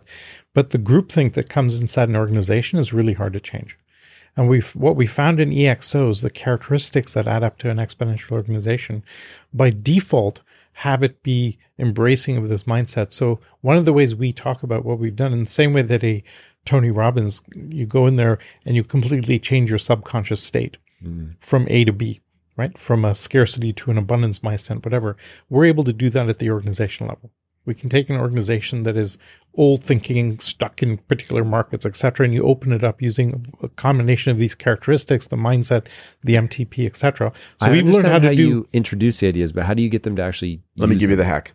I learned this from uh, Astro Teller. Uh, I had him on stage at A360 a few times, and he shared with something that I love. You're in the midst of developing a product. Everybody's absolutely sure of what's going on and how you're going to launch it, how it's going to work. And you hand out a piece of paper to everybody and you say, listen, guys, it's six months from now, and the product has just failed, and you know why it's failed. Write it down. You know exactly why it's failed. Write it down right now. Mm. And you are incentivizing someone to actually flip their situation and look at the flaws and elevate those. And then you go around the room and and review uh, why people say it's going to fail. And if you got two or three people saying the same thing, you know, it's maybe you got to look at that. test that. that one first. Yeah. The other one we've come across that's a great hack is, is Amazon. They created something called the institutional yes. Have you ever heard of this? No. So they realized in any big company, it's really easy to say no. One of 20 people can say no, it'll kill the idea. Whereas if you're in a startup and you go to one investor and they say yes, you're off to the races. So how do you deal with that impedance mismatch? So they came up with a policy so that if you're inside Amazon, you come to me with my an idea and I'm your boss, I'm not allowed to say no. my default answer must be yes. If I want to say no, I have to write a two page thesis as to why it's a bad idea and post it publicly. brilliant. Right? So they've created friction and embarrassment to saying no. It's much easier for me to go, "Ah, go ahead, you'll fail at the next level anyway. Uh, da da da da da. And out of, actually, one of the outcomes of this policy was Amazon Web Services. Nothing to do with their strategy, not on the roadmap, but nobody could figure out how to say no to it. And now it's one of the most successful products of all time, delivering, I think, 75% of their global profits Wow. Because nobody could figure out how to say no to it, right? So we found a collection of little hacks and cultural transformations in companies that allow you to basically operate in this new modality, being very curious, purpose driven, uh, constantly testing assumptions, uh, using small agile teams operating at the edges as autonomously as possible, and then getting the business of the organization done. Wow, I love that so much. Uh, I've taken a lot from Bezos over the years. Like he's got some really amazing ideas. I do have to chuckle a little bit that this business genius still got taken down by dick pics, but uh, just the human mind is absolutely hilarious. We are all frail. But yeah, none the look, I don't even throw shade at the guy. I get it. Live your live your best life. Yeah. But uh that's really brilliant. And uh I will implement that immediately. Yeah. you know, we've had the luxury of watching hundreds of big companies deal in different ways, right? And it used to be that big companies were terrible at this. And then about five or seven years ago, they got started getting better. So instead of an, a Google or Yahoo or somebody saying, we're just going to compete with that little startup, they would just buy them. Mm. Zuckerberg saw that he was going to get disrupted by Instagram and, and, and, and WhatsApp, um, WhatsApp et cetera, bought them instead. And in, in general, you should leave them alone uh, over time the corporation can't handle it, gets its grubby fingers mess, and then they tend to typically kill it.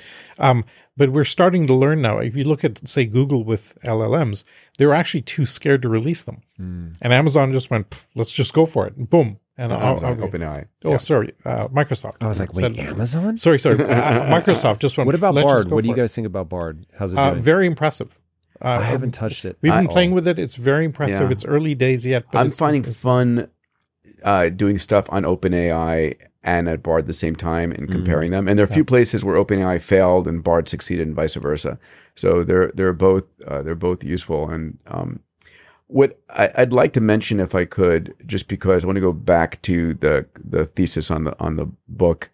Um, you know, again, our mission is to give uh, give people who are running large scale companies who want to survive the next 10 years a series of this is what you should do if you want to reorganize your your company. And if you're a startup this is what you should do to be able to thrive in this decade. Because the world has changed. I mean fundamentally how you start a company today and how you succeed today is very different than 30 years ago. Um, It's very different than six months ago. well yeah true. It's that part that scares So- me. so For we real, up- like we've really just lived through the most uh, disruptive six months. Uh, n- nothing has ever more instantaneously impacted my business model, the way that I approach my employees, ever than the release of of AI. covid. Yeah, I mean, no, honestly, that did not impact my business nearly. It did like the day to day as you're Yeah, not seeing yeah. people, but the fundamental way that we ran our business, yes Yeah. I, I do it No, I I mean, we're in a world right now where every doctor in the world is freaked out if they see this, and every lawyer in the world is freaked out. If, Mm. Yeah, I every love- teacher in the world is freaked out. I love out. the fact that, Every that, artist. that OpenAI ChatGPT passed the U.S. medical licensing exam two months after it was launched, right? and the bar that's exam. crazy. yeah. It it passed the Turing test. That was the one I didn't see coming. The signing of the "Hey, let's slow down" letter, and so I had um, Joshua Bengio on the show. He's considered the godfather of AI, and I said, "Hey, your name was on that. What made you sign it?" And he said, "In no uncertain terms, I did not expect it to pass the Turing test as fast as it did. That set off every alarm bell that I have, and like pumped the brakes." This is the thing that we find most interesting because we've known Emad and all these guys for a while. They are blown away by the success of these mm, models. yeah. Right? so that's really fascinating that Yeah. the that the folks themselves are just blown away. They have And no it's idea. still early days, Yeah, this is- ladies and gentlemen. It's still early days. You know, we're going to see so much more coming, and the recursive nature of self-improving capabilities. You know, I showed this. Um, I showed this work done where a group of physicians were shown these case studies and to diagnose a patient, and it was like uh, they took 55 minutes and got 60% right. And the AI took like 12 minutes and got 85% right. Whoa. And the physicians aren't going to change next year, but the AI will get much better and it'll be, you know, seconds and 100% right. Bro. Yeah. Yeah, this is where this gets really interesting. So I know you have another company, Fountain Life. Yeah. Uh, you guys are using AI. Are you open to talking about this? Yeah, oh, sure. So longevity, I couldn't be more obsessed with the idea. And so as you were talking about it, um, my first question is, how are you guys going to start getting the patterns down?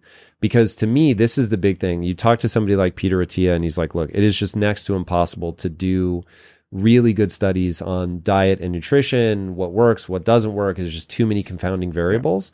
And I was like, AI is going to answer that. Like it, it can pull a pattern. Anything that can be reduced to a pattern, they can figure it out.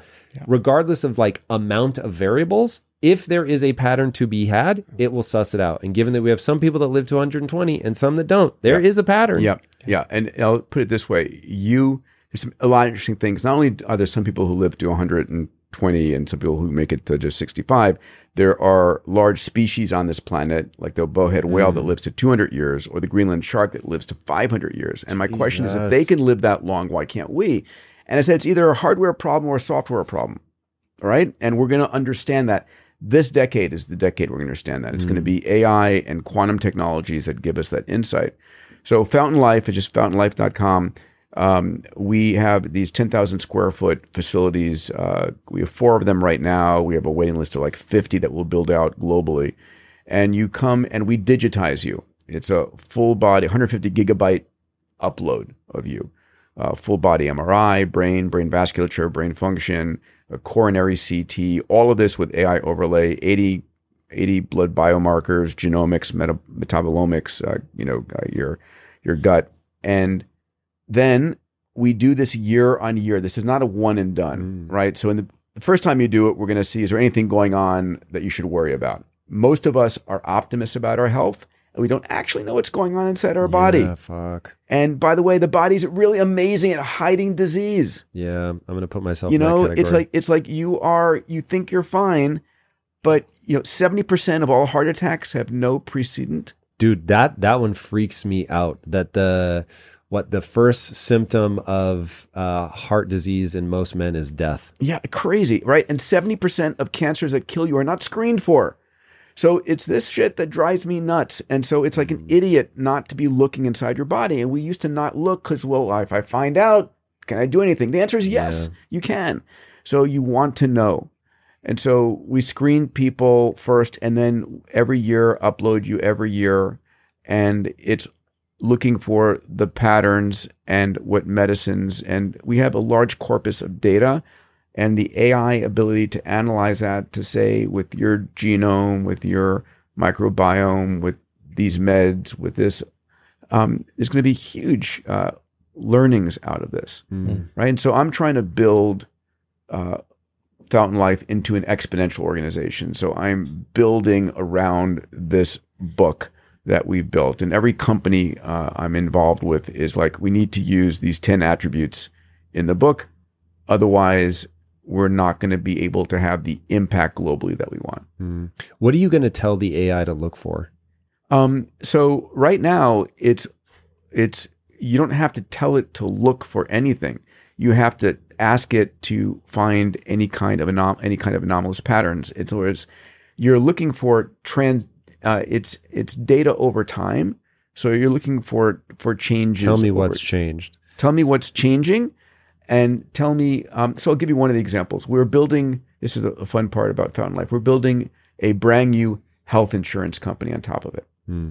so uh, if you get fountain life insurance which is available today your employees insurance is a perverse business uh, fire insurance pays you after your house burns down life insurance pays your next of kin after they're dead health insurance pays you after you're sick what we've done instead is when you sign up, your employees go through a set of pre testing for us to discover any kind of disease and prevent it from a big payout later mm. down the stream. Right. So it's keeping your employees healthy. And what we want to Wait, do, wait, wait. How does that model work though? So is the employee paying roughly what they would pay? they're paying now? exactly the same or less. The numbers Uh-huh. are the same. And the, the insurance company is actually saying we're going to do preventative. We're doing preventative scanning. testing. Yes, preventative testing. And so here's what we're doing. One of the interesting things is there's a number of expensive tests we can do and a number of cheap tests we can do. And one of the things we're doing with AI is correlating which of these lower end tests correlate highly to the expensive tests. Hmm. So you'll do the lower end cost test to find a signal in the noise, and then you'll verify with the expensive test. Okay, this is uh, this is very interesting. Walk me through what your fantasy data would be. My fantasy data would be to track what everyone eats, the state of their microbiome, and when they die. And what else would I want? Maybe their uh, blood glucose levels. I, I want uh, every I want functional data, state of my cognitive health, my muscular health, my skin health, my But what are you going to correlate it to? It's got to Uh, be tied to something you do, otherwise it's not going to Sure, be actionable. it, it's going to be correlated to my age and my activities and the meds and the supplements and my daily living, right? And so, for example, right now I'm on a tear to add ten muscles, ten pounds of muscle. So I'm doing a heavyweight workout three times a week. I'm eating 150 grams of protein minimum per day. I'm adding creatine onto my diet for that. I'm taking a couple of peptides to increase my, you know, IGF-1 levels. And all of these things are aimed at that objective. Now, do you do TRT at all? I'm doing a small amount of testosterone replacement therapy. Yes. Yeah. So at the end of the day, that is uh, an objective I have, but we're way off subject from an exponential organization.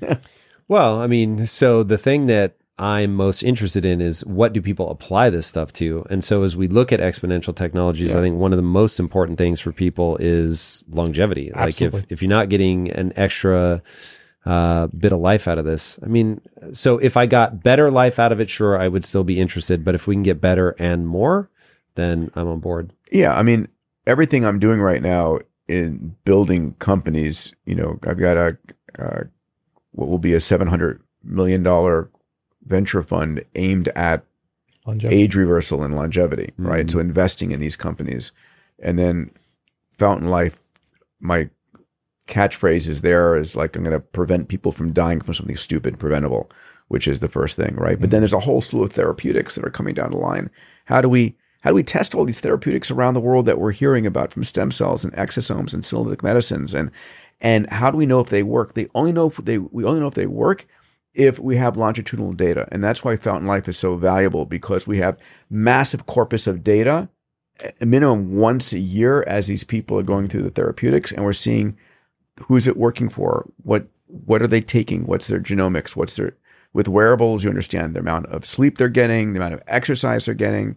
We're digitizing ourselves. I mean, this is the uh, for me the longevity discussion is as important as the AI discussion because if you can crack through that, it the the potential and the the implications for society are unbelievable. It's a complete transformation in society at every level. Right? I w- um, the one of my favorite experiences over the last ten years, I got asked to come in by the Vatican. Uh, because they have the worst immune system in the world. They, they try, as the Pope is trying to update the church. So we did a workshop there. And one of the conversations we had was, listen, your, your business model is about selling heaven. And we're entering a longevity phase. You actually said that? Yeah. That's amazing. Well, that's their business model, right? Uh, all the religions sell heaven. Did they gasp and clutch their pearls when you said Um, No, they kind of they, they, they know this is what this is, you're selling hope and you're selling Right. eternity, etc. Um, as we have longevity extending our lifespan, what happens to your business model if people aren't dying? And that was a conversation that that, That it needs to be had. Right. So I think the the the broader uh, well, uh, for one of the things I'm fascinated by is the idea that every institution by which we run the world completely changes now over the next 10 to hmm. 15 to 20 years. Because it can't none of the institutions regulatory legal systems healthcare systems intellectual property is broken education systems all change completely based on these exponential technologies the implications of longevity. And we have no feedback loop in those hmm. Salim, what do you think happens when you die? um, I'm of the opinion that we um, there's an energy life force in us that then transcends and takes on some other. So I would fall into the In, in reincarnation. a conscious way? in I mean, when you study the Tibetans, they've learned how to do it in a conscious way because they actually choose where they're going to get reincarnated into, and they have trackers. They've they've laid down What? cookies. Yeah, do you know this? No, this all sounds. Oh, it Crazy. so so do you know how they choose the Dalai Lama? Uh, I know like the movie version, like there's toys or whatever, things that and belong to so, him. So and, they they give. So let's say there's five prospective kids that could be at the Dalai because they've exhibited certain character. They give them this massive jar of beads, Mhm. and if they pick the right marble out of that massive jar, that's step one marble out of how one many? mar- like a thousand in this jar. okay. Okay, Is it That- like the only black marble in the sea no, no, no, no, no, no, Or, no, like, They're I can't indistinguish- imagine which they're one it could be. indistinguishable from each other. They literally that's and if they pick that out, that's the entry point into the process. Forget Uh-huh. that's the choice thing. That's the entry point. Then you look at the next set of tests, and, they, and the final one they'll come down to like four kids that could be the one. They'll write the name on a little chit of paper, wrap it in four balls of dough. They weigh them all to make sure they're the same. They'll put it in a bowl and they'll start swirling it around. And when the same ball pops out like 10 times in a row, which odds are should never happen, uh, that's the one. And if you add it all up, there's no way in hell, probabilistically, Uh-huh. that you can ever find the next Dalai Lama. Like you've gone through uh, 10 tests This of one is to a this is my curiosity gene. and this been is like just piqued here. fascinating. Yeah. This is just utterly fascinating. So, uh, if you when you study them, they've I've, I've spent some time with some Tibetan priests and so on. They and they said it used to take fourteen lifetimes to reach enlightenment, but we've gotten better now. Now, if you work really hard, you can do it in one lifetime. Right?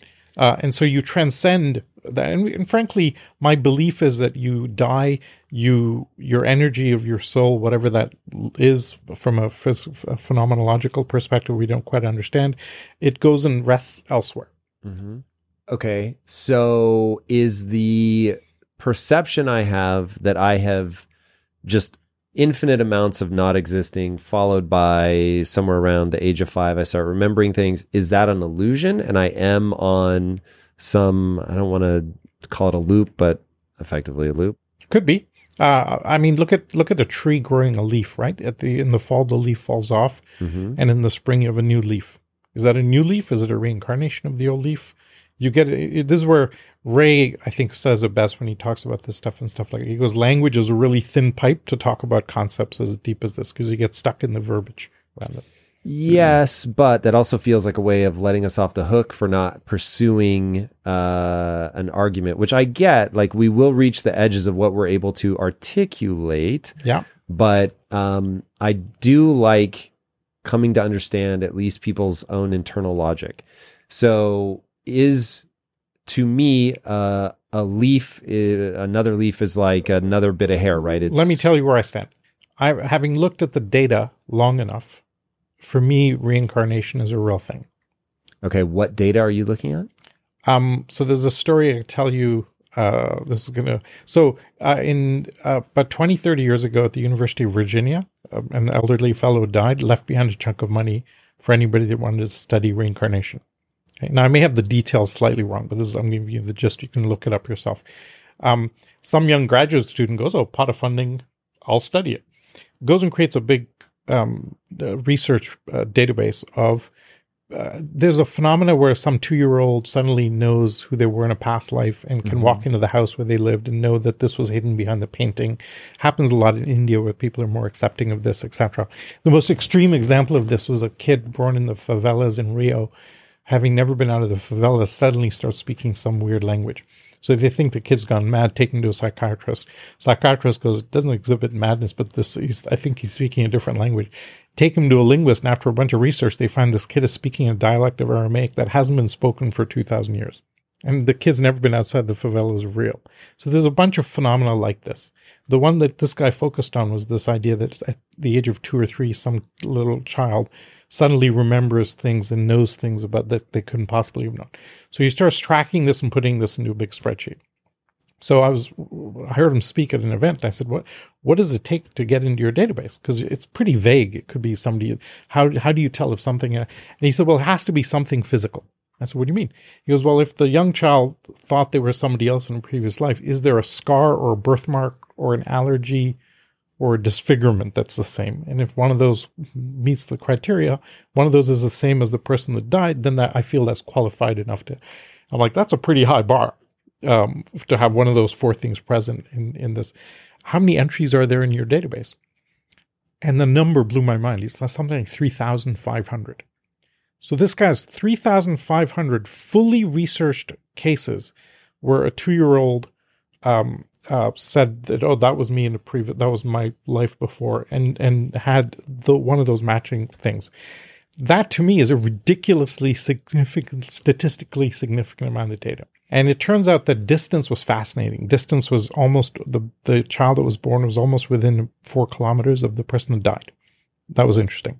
The second was that the time, the age of the child was almost always uh, the baby was born five months after the person died. So there's something There's something about around- that period of time. Yeah, And are, have you always been open to that? Like I, I'm violently skeptical. I'm But no, I'm not. don't. I'm not. I, I mean, I'm from India originally, so I have an inherent acceptance. But I was raised in a very diplomatic Western family. My dad was an engineer. I was. I did engineering for a while and then physics. So I came across this later. Um, but the data for me is fascinating, and show me something that countervails that. You know, I, I keep on telling Salim, I would love to have an experience I can't explain. I've never had a UFO sighting Mhm. or anything that I can't, with a scientific, technological mind, explain. I've had hundreds, including the episode ten years ago with you. Which What's one the can episode you 10 years So ago? Can I tell you a funny Please. story? So we're, we're, we're building it's my singular, memory. we're building Singularity University. Out three years in, it- the model has gone from zero to one. It's working, and I'm fried. My wife and I got married the week of the launch of the the thing. So I, I'm at NASA 20 hours a day. She's hardly seen me. And he, Peter and I were disagreeing a bit on strategy. You wanted me to keep the faculty at NASA, and I thought we should take them out into the world. And, and if you want to change the world, we should get out there. And Peter's like, no, let everybody come here. It's easier to logistically to manage, etc. And after three years, I'm kind of really burned out. And we're trying to have a baby. My wife's like upset because we're never home. So I said to Peter, look, I'm going to need a break and et cetera, et cetera. Two days later, Peter says, okay, we've had a board meeting. We've replaced her. I thought, wow, that was fast, but okay, now I'm free, but and very uh, friendly uh, overall. Legacy is now set, so great. My wife then gets pregnant. Um, so I said to her, listen, we've had no alone time since we got married. Once the baby comes, that's gone. So let's take three months before I do whatever I do next and enjoy each other. And then she said, great, but I don't want to be anywhere near NASA. I can't explain this to any of my family and friends. They think NASA like the Bahamas. Uh, it's a big problem. So you pick the place. So she researches for several weeks, picks a penthouse vacation rental in Santa Monica overlooking the ocean. Um, and she's a yoga teacher, so Santa Monica's ground zero for this. So we move in, put suitcases down. I go out to get a coffee, come back, and she's standing with her hands on her hips. She's very upset. She's like, "Uh, what's, wrong? We picked the wrong place. I'm like, what do you mean? She goes, well, uh, I said, look at this vista. You, you, this is amazing. She goes, come to the balcony. She goes, see the house across the street right there with the bamboo trees? I'm like, yeah. Peter's house in the whole of LA. We're like next door, right? Now, if you tried to make that happen, you could not make that happen. Right? I call it uh. karmic mischief. and you know, and I'm if you think about it, uh. almost every major thing in your life has happened because of a weird orthogonal experience. Yeah, but just think of the thousands of things that you didn't notice that actually happened as well. So this is selection bias. I'm Yeah, sorry. maybe, but Carl Carl Jung yes. Yep. Was very very clear that there's a there's an, a causal stream of reality that everybody can see and you can link experiences A to B to C of consequence and there was an entirely acausal stream of reality like wormholes with things that are happening etc and that we couldn't see I'm and that still was waiting for those aliens to come and you know take me home.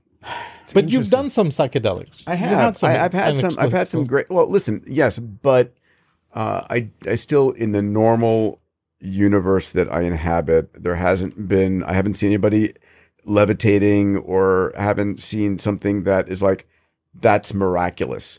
You know, a coincidence, interesting, miraculous. No, have you? I have not. No, I take a. I am very much. Uh, um, what do they call that? Where materialist, like it's all cause and effect. The odds Yeah. that Yeah. our sense of um, that I control my life is probably an illusion. And yeah, that just all makes sense to me. Like if you had a computer that could track every atom since the beginning of time, that you'd be able to predict where we're going to be in 10 years and you'd be able to replay the universe all the way back to the Big Bang, that just makes sense to me. And that doesn't diminish my sense of awe in the slightest. Like I look at And by the way, I, I I asked the question: if you knew with certainty that you were living in a simulation, Mm. Would it change anything? And, No, and the answer is no. A, no. B, so you were talking about Project Kaizen before we started rolling. That's its premise Yeah. is that this is a simulation and it doesn't matter. It's Yeah, still all I the think same. it's great. Uh, you know, it, so if I could finish that story with this weird coincidence, I got to a point about five, seven years ago where I was having not this insane kind of coincidence. It used to happen about once a year in my life, started happening quarterly, and then it hap- started happening every two weeks. And I can barely process one, and the next ridiculous coincidence is on me. And I was freaking out because I was like really messing with things. So I have a, a cousin who's done 40 years of Taoist meditation mm. in the woods, etc. So I said to her, she's my resident understanding the universe person. So I said, help me with this. She's like, well, listens to me for a bit. She goes, well, duh. You've told the universe you're ready for anything. They'll give you everything. I'm like, wait, what? She goes, you have to come to an agreement with the energies in the universe to only give it to you when you're ready for it. I'm like, where's the manual for that? So she coached me on this, and and you can do this. You can do it's you know if you if you did it uh, at the fully reductionist level, it's creative visualization, right? You visualize what you want, and things can happen, etc.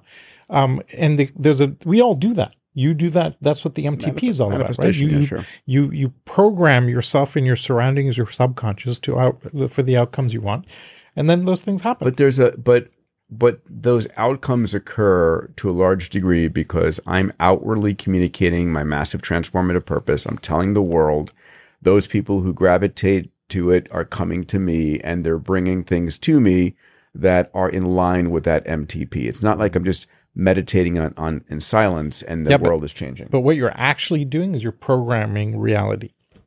Or I'm programming how I deal with reality. Both. Right. Reality is happening. And again, a mindset is how I deal with opportunity or scarcity. Someone comes to me with something that someone would be scared of, and I'm like excited about it. And I go in a different course than the other person. Mm. So I didn't know you'd done psychedelics.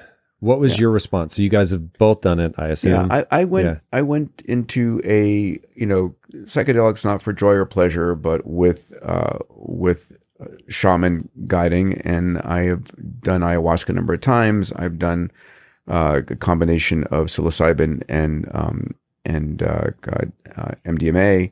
Uh, but for me, it was my DMT journeys that were the most significant. Have you done DMT? Uh, no, I haven't done any. Uh, I've microdosed psilocybin to virtually no effect. So the uh, the DMT, which is also called the toad or bufo, uh, uh, dimethyltryptophan, I think is the, is the Dimethyltryptamine.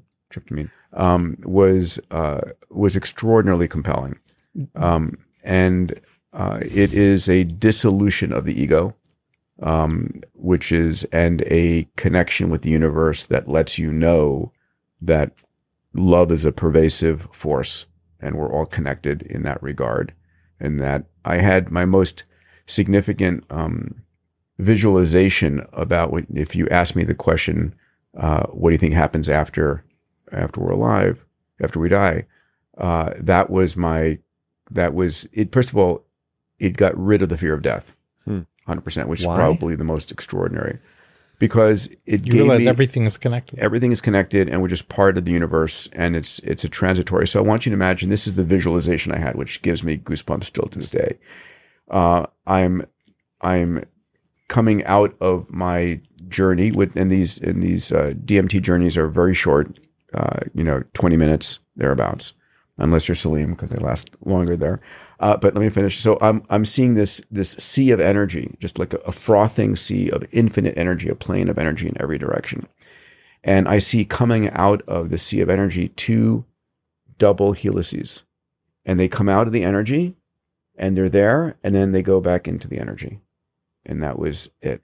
And it was the realization I can see it like it was yesterday. I, it's a realization of this infinity of of creation and energy and life emerges from it consciousness emerges from it and then re-enters it I can, you know, listen. This is my mind giving it meaning. We are meaning making machines, but Uh, so let me. So you've had that. You're you're just kind of rationalizing it in your previous I can't- experience. I That's fine. okay. That's fine. But let me give you tell you why I got excited by this whole world. 2012, we had a lecture at Singularity. I think it was Chris deCharms, and he what he'd been doing was doing a whole bunch of uh, clinical trials with people taking different dosages of MDMA, psilocybin, etc., and putting them through an fMRI machine. So in the 60s, when Timothy Leary and all these guys were taking drugs, they had no idea what. They were just chucking it down, right? But this, now we know exactly that this dosage substance of substance A will do this to neural circuit B and know exactly the emphasis and how much of an impact it'll have, etc. And I found that fascinating because now we have a feedback loop. What got me interested in DMT? A feedback loop to what end? well, because now you can see what neural circuits are being amplified or impl- impacted, and you can now play with play with okay, so I have to ask then. So knowing how you're creating that state by manipulating certain neurons in your brain, how how do you see an allergy or a scar? I don't know that. I, I wish I did. I don't. But it's fascinating that that's there at the numbers that it's there. Hmm. If it happened three, four times, you go, ah, three, four times. 3,500 times? I got, I got to start looking at that. And that's, that's the, just the sheer numbers compel you to look at it a little more hmm. deeply. But so for me, th- so now it look. Let's look at what DMT does. DMT, what it does is suppress the parietal lobe, which is where your sense of self sits. Hmm. When you can take a dosage of it, you suppress that parietal lobe, and you are now free to explore the higher realms of your consciousness that you didn't have access to before. Is so when DMT is going, is that all that's happening? Is is are there any areas that are more active, or is it literally just shutting off the sense of self? Unclear, but it seems the primary function is that it reduces the uh, activity in the parietal lobe. I'm so fascinated you, by and then you start looking at other areas and uh, now what's really interesting to me on top of that is we've it turns out there's lots of old practices whirling dervishes when they do their turkish spinning end up with a dmt release they now know that Now, DMT When- is a I natural. that. DMT well, is a DMT natural is naturally molecule in the occurring brain. in your brain. It re- gets released twice in your life: once at birth, once at death. Hmm. So when people have a near-death experience, they see the white light. That's DMT releasing in the brain. Interesting. Right. So now they've found religious experiences. I'll hook you up, buddy. Almost all religious experiences are essentially you work the physiology of the body to a point where you have a DMT release. Tantra and Hmm. Kundalini work results in that. They take ground energy, lift it through your body, and you end up with a DMT Yeah, I, release. I don't take uh, the DMT journey um, lightly at all. It's one of the most insightful, and again, I I, I experienced it with reverence uh, And awe. and yeah, and awe, and um, as a means to explore uh, myself and the universe in a in a in a different way, uh, and I'm very thankful for it. Hmm. Yeah, I'm very intrigued. I ask about this a lot, and And by the way, you know, I, I got to a point after it. I said, I'm just going to open share it openly. I don't plan to run for president, and I don't care uh, what anybody thinks about it. It was critically important to me. Yeah, it's beautiful. You met Michael Janssen a couple of days ago. yes, Um, uh, so one of the most fascinating things about him, he's one of the most present people I've ever met. And I said, "How do you maintain this? Like you have this incredible ability to just let things go, not worry about stuff. Things happen. Like, everything just passes through him, and and it doesn't stick. It's amazing. He just kind of go, releases instantly. And he I, he couldn't answer, and I kept wanting to pull it out. And he goes, "Oh, I've done a hero dose a few times." I go, "Hero dose." So normal dose, I guess, is 100 milligrams of psilocybin. A hero dose is when you do like five grams. It's like a factory reset on your nervous system. I'm like, holy crap, you've done that? He goes, I do it every year. And and so all of cognitive biases that he may have built up, etc., are constantly getting released. And therefore he operates in this unbelievably present form. I think that's just amazing. And I'm completely impressed by the younger generation microdosing all you know, the time. one of the conversations uh, I've been having at home recently is is the human species um, waking up? Right? You've heard of these conversations, Sam Harris and all. I was going to ask you guys if you've heard him describe his heroic dose. And and so when we talk about becoming conscious at a species level in the next uh, foreseeable future, one of the questions that um, uh, that Kristen asked was, "Are we becoming conscious before AI becomes conscious?" Hmm. So this is an interesting conversation. That would be, I mean, it would be very interesting. I don't know if I can imagine an entire societal level awakening, but certainly as humans continue to progress, as we are able to share ideas so much faster in the same way that culture has stacked on the technological side, if it stacks on the insight side and Well, we're imagine having a brain computer interface connection to the cloud along with a billion other people Mm, and sharing one's thoughts. I, I call this the meta intelligence where we become conscious on a large level, right? You and I and Salim are all collections of 40 trillion human cells.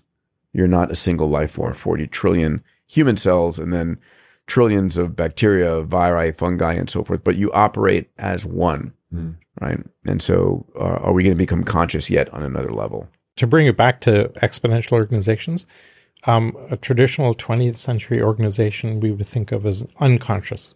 It's trundling along, trying to get profits, etc. And an EXO is a very conscious organization. what makes it conscious? MTP, it's, it's MTP uh, is the an massive objective. purpose. Plus, it's constantly sensing with a feedback loop. It's constantly experimenting.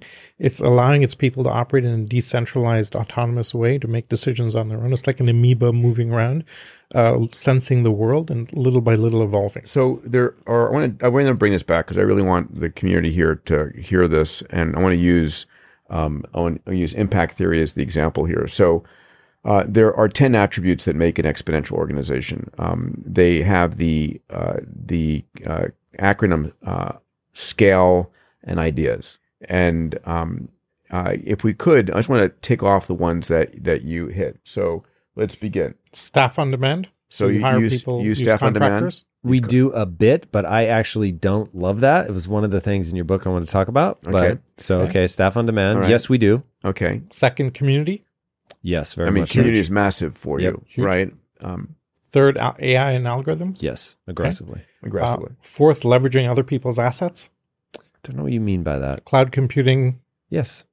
right? You don't have computers, servers in your closet that you're using.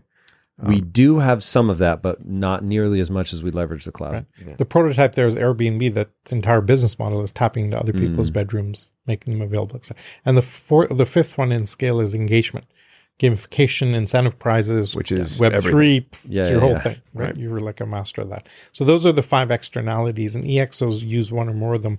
Allows them to keep a very small resource footprint and then scale very quickly. Right? TED uses community very effectively, for example. Then there's five internal mechanisms that allow you to manage culture and drive the dashboard and the control framework of the organization. The first is interfaces to those externalities. So think about Uber's interface with its drivers or Apple's interface with its app store developers. It's an automated A- API driven hmm. interface that allows you to programmatically manage the abundance on the outside and then add value to it. The second one is dashboards. And this is real time business metrics to track what's happening in the, in and I the assume you organization. use dashboards left, right, and center. And Not as much as we should, but for our funnels, yes. for your funnels, sure. And then OKRs for team performance and team management. We mm-hmm. found as them. So those are dashboards. The E is experimentation, which is lean startup thinking, constantly testing assumptions, nonstop running of experiments, and the a culture of risk taking inside the organization, constantly testing the edges and seeing what works, what doesn't work, etc. The A is autonomy, decentralizing decision making and allowing people to self select what they want to work on as much as possible. Which is one of the hardest things for a CEO or, an entrepreneur to do is, Yeah. is say, listen, here's our mission. Our mission is 10 million viewers, whatever it is, doing this and this and this. We want to give you the authority and autonomy to go and work on projects that are aligned with our MTP. Go. Google does this a bit. Um, the master of this, I, I should tell this quick story. There's a Chinese appliance manufacturer called Haier, H A I E R. They make like 55 million fridges and ovens a year. Jesus. Yeah, they're a huge company. Um, and uh, um, 80,000 people operating in a classic pyramid form, command and control, hierarchical as heck. CEO one day decides, can't meet my corporate goals with this structure, blows it up, turns 80,000 people into 2,000 teams of about 40 people each. Each team has a P&L target. Each team elects their own leader. And most insane, each team decides to do whatever they want to do. Now, you go to any business school in the world and say, I want to make 55 million fridges, and they'll hmm. tell you you need a ton of centralized demand forecasting, inventory management, supply chain, da da da da. Turns out you don't. These literally these 2000 teams work autonomously like a beehive. Every team is deciding what they How want to do to they decide what teams to keep? They don't. They, the teams decide on their own. You can't get fired. If you you can't if your team doesn't meet its P and L targets, you have an issue. And the way they meet their P and L targets is they work on a product, and the products are the revenues are pooled against that product. So when they Mm-hmm. I want to literally can't imagine this. It's, This there's a whole book. There's a whole book written on this. It's an need to read amazing case book. study. What's the book called? I'll get you the title. It's- the case study is Haier. Um, and when they want to vote on what when what when decide what features should we go in the new fridge, they vote. And 2,000 teams that are constantly outwardly facing with vendors, suppliers, partners, customers, are come up with a much better decision than some product strategy team hold up with market forecasts and research groups, right? And so uh, GE Appliances actually gave up and sold that whole division to Haier because they couldn't compete uh, because you can do so much more with a decentralized organization. We're not quite ready for DAOs, but we will be over time. And you're kind of building one in in its. I'm own not. I'm violently not building a DAO. Well, think about what you're doing, right, with your uh, metaverse environment. Anybody can Mm-hmm. come in, self provision, and play in that environment. they can play in that environment. Yeah. We're certainly trying to build things so that they can build in that environment. But that is that's a platform play. Like I get platforms. Yep. And so our fantasy would be on a long enough timeline where like the YouTube of video games. That's right. So people can come in and build. Uh, not we we could go down a rabbit hole about how we're going to be different than Roblox, but we have a vision. Right. But leveraging some of that. But this is like I literally wrote before you started talking. The thing I want to talk about is how you leverage autonomy. So the way that we think about it at Impact Theory is I want people to be able to make decisions in their area. Like, okay, your function is art, for instance. I'm not going to come in and turn you into a pair of hands. I want you to think for yourself. You understand our objectives. Go do the art thing. But we set the objectives as a company. Then Yeah. the department sets their own objectives, and then the individual works with their supervisor to set it. yeah. But this is not, hey, you're in a team of 40 and like, ah, I, I hope you meet your P&L. Like, I can't fathom how you get to that. I have to imagine that this is never going to be the standard. It's non trivial to implement, but when you can implement, it's very powerful. Let me give you two examples that bridge the spectrum. Mm-hmm. One is if you're an employee and you join Google as a new hire, okay, you're not placed on a team. What they do is go, you've got six months, float around, meet different teams, work with them, da da da da da.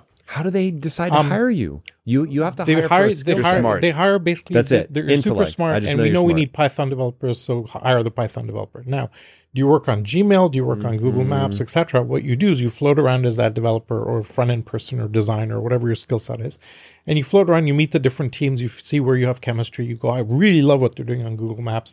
Team seems to like me. They go, sure, come and join us. Now, if after six months you haven't found a team, bigger conversation, you probably don't fit there for some reason. But if you found a team after choosing over six months all of a bunch of different options, you're probably where you really, really like being. Right. So now off they go. So that's one example of implementing this in the new hire model. The full extent of autonomy, I'll give you the example of Tangerine Bank in Canada, which is used to be ING Direct. So they operate on this fully autonomous basis. They have no CEO, no reporting lines, no management teams, no middle management, no meetings of any kind. They literally operate on a beehive where each employee self selects as to what they want to do. Okay. Now, you're a regulated bank. Canadian banks are very regulated, mm-hmm. right? So what happens is when the marketing guy goes, "Oh, let's do an online promotion," because he's self-selected, wants to focus on that, and they launch an online promotion, everybody floods to the phone banks and helps out getting phone calls. When it's regulatory reporting time, they all fled to the regulatory systems and fill out all the paperwork to, to fill out all the forms to show the Canadian government that they're viable. The most amazing example I've seen of this is Valve Software out of Seattle that makes the Steam platform. About 400 people, same ethos, no CEO reporting lines. So if I spot a bug in the software, I grab three people, we go fix the bug, we disband. Every employee self selects what they want to work on. And it sounds completely like a joke, but they get more revenue per employee than Microsoft. They make a fortune. So it's very doable.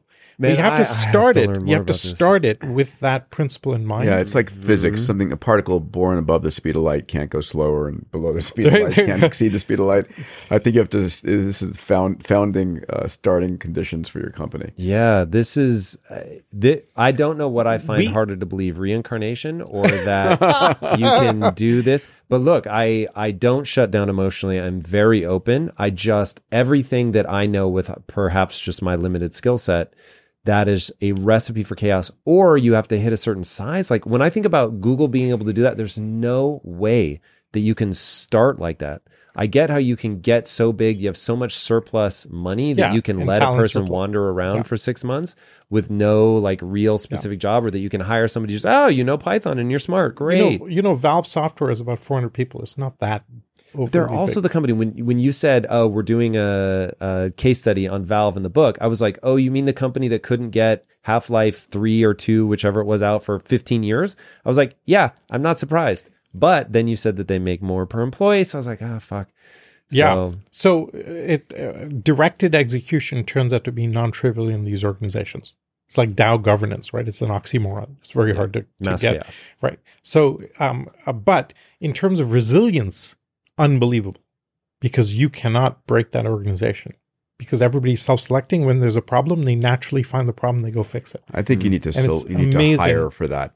People You need to have. absolutely have to hire. You can't. Hire, you know, Tony Hsieh tried for three years to implement that into Zappos, and it just failed. Mm. You can't bring it into. This is why we th- say when you're an existing organization and you want to turn into an EXO, don't go through the nightmare of trying to transform yourself. Put up, create new EXOs on the edge, and let those slowly become the new gravity What center. was the example of the company? Maybe it was the washing machine company or the fridge company, but they literally were like, "Oh, we're firing everybody," and then a third of Rehiring them 'em. left, and they restarted with two thirds, and they did just fine. uh, Zappos did that, and so did Haier.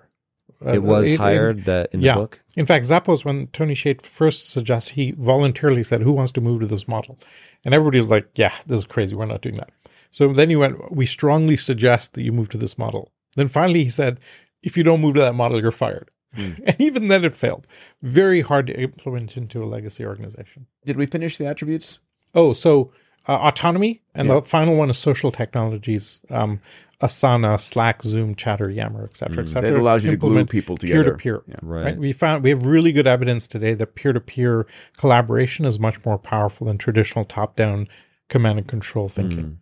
So, what do you guys think about what Elon is doing at Twitter? He recently was interviewed and he said it is immoral to work from home.